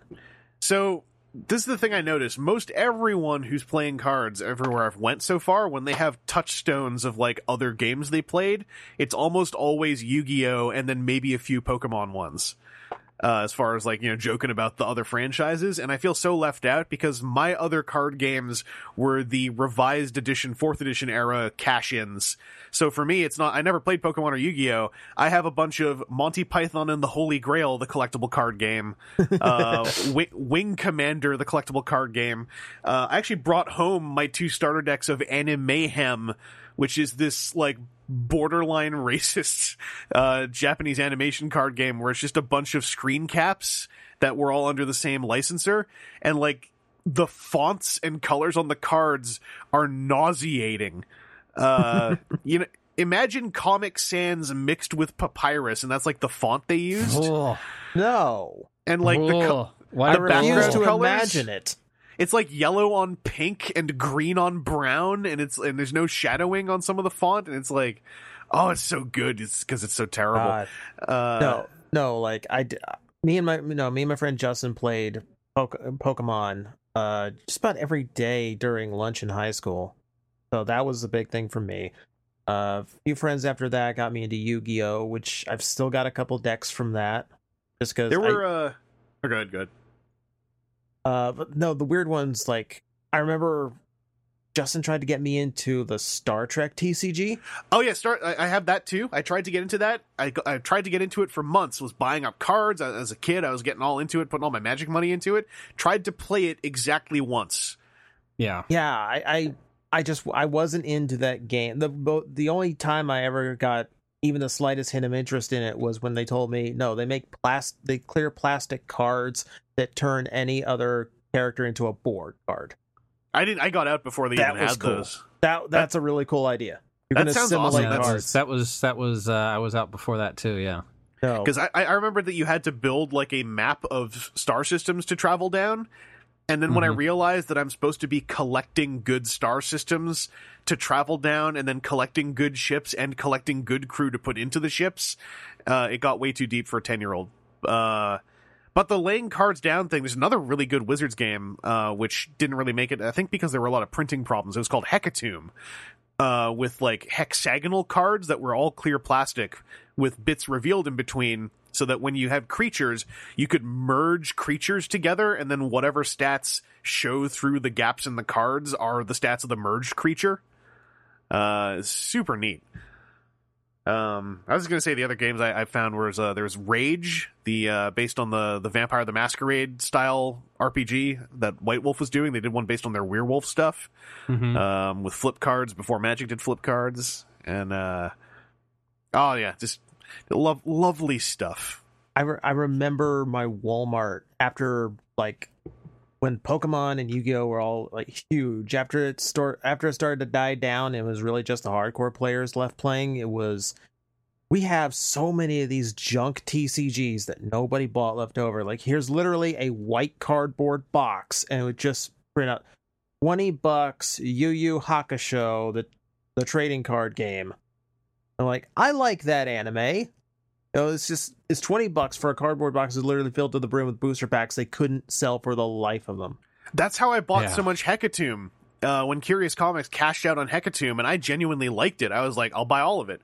Uh, so I just have this. I got to bring that over to Toronto. I Now, got what is this. there was there was um one of the YouTube channel random um CCG TCG uh channels. There's a guy who was talking about how he spent like three hundred dollars on this random box, and it was like twelve cases of two or three different like failed games that was in that like early rush of everybody just putting stuff together. And there were Yeah. oh what was the worst of it? There was what like uh oh, i want it was something like um the uh garbage pail kids Oh wow. but not it was like something that was like a similar art style that was that. And he's like i don't even want to open that. I don't want to know how i i have no desire to to know how how that one works because i can't think of any way that it would work and my random imaginations are going to be, be be better than cracking this thing open and opening all of these things. Even though it's like i'd be out five dollars I'd rather I'd rather just have that in my heart. I have a Mortal Kombat one I got to dig out, which is before the Mortal Kombat game that was in the more popular system that also did like Tekken and Street Fighter, Mm-hmm. and it had just the most gaudy card backs. Uh, the art was okay; it was very '90s comic book art, but like the backings were like because it was Mortal Kombat, it was like the Mortal Kombat dragon symbol, but all like orange and gold on black, and like it was so muddy looking. Uh, I love all those. Like, I, I want to go on eBay now and like see if I can find like five dollar cases of Hecatomb. I want to play more Hecatomb.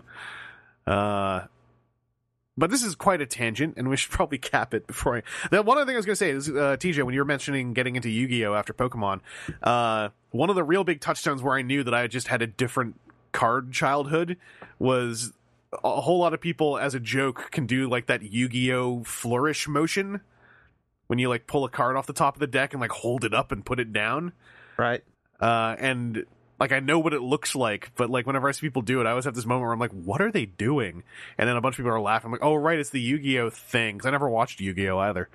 Uh, and Yu-Gi-Oh just seems like a huge touchstone for a lot of people. Like it, it sounds like Yu-Gi-Oh was thriving for a good long time, and it's not like Oh, it's it- dead, but It was like they're still making animes. They're st- they're just not nearly as uh they're not nearly as high profile as they used to be because they used to be like the kids WB show. You know when Pokemon's wasn't getting watched as much. Now Yu Gi Oh was the big thing, and everyone had to play Yu Gi Oh. Yeah. And I, I will also say right here, yes, dear listener, the one who knows way more about this than any of us do, who who is ripping their hair out, going like, "You numbskulls, it's this and this. What are you talking about?" You're you're right. this this is what we call um, I, layman's nostalgia recollection, where we're getting all kinds of stuff probably hideously incorrect. Uh, but at the end of the day, um, if anyone wants to play some Anime Mayhem with me, just let me know. Uh, anyway, I'm gonna cap. I'm gonna cap it there. That's uh, that's been uh, that's been an episode. That's been an episode. Holy crap! Uh, so thank you, Aaron and TJ, for joining me, and thank you all for Yeah, listening. Yeah. Uh, we'll be back with some more Transformers talk in a bit. Uh, San Diego Comic Con will hopefully be fruitful as far as giving us a whole bunch of new things to talk about. But if not, uh, we also have our little stack of listener questions. And, uh, you know, it would be cool if we could burn through that before TFCon so I don't have to foist that off on whoever it is that we might be sitting near uh, that weekend. But we'll see. Uh, either way, um, enjoy your toys, read some good books, uh, transform some good robots into cool looking things, and above all, please stay safe. Uh, we'll talk to you later.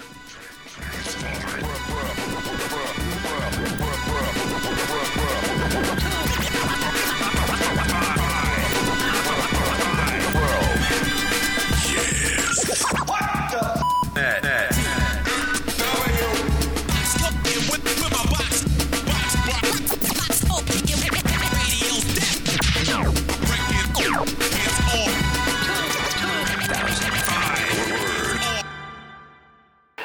all that up, I don't know what the f it means, but you got some badass perpetrators and they're here to stay.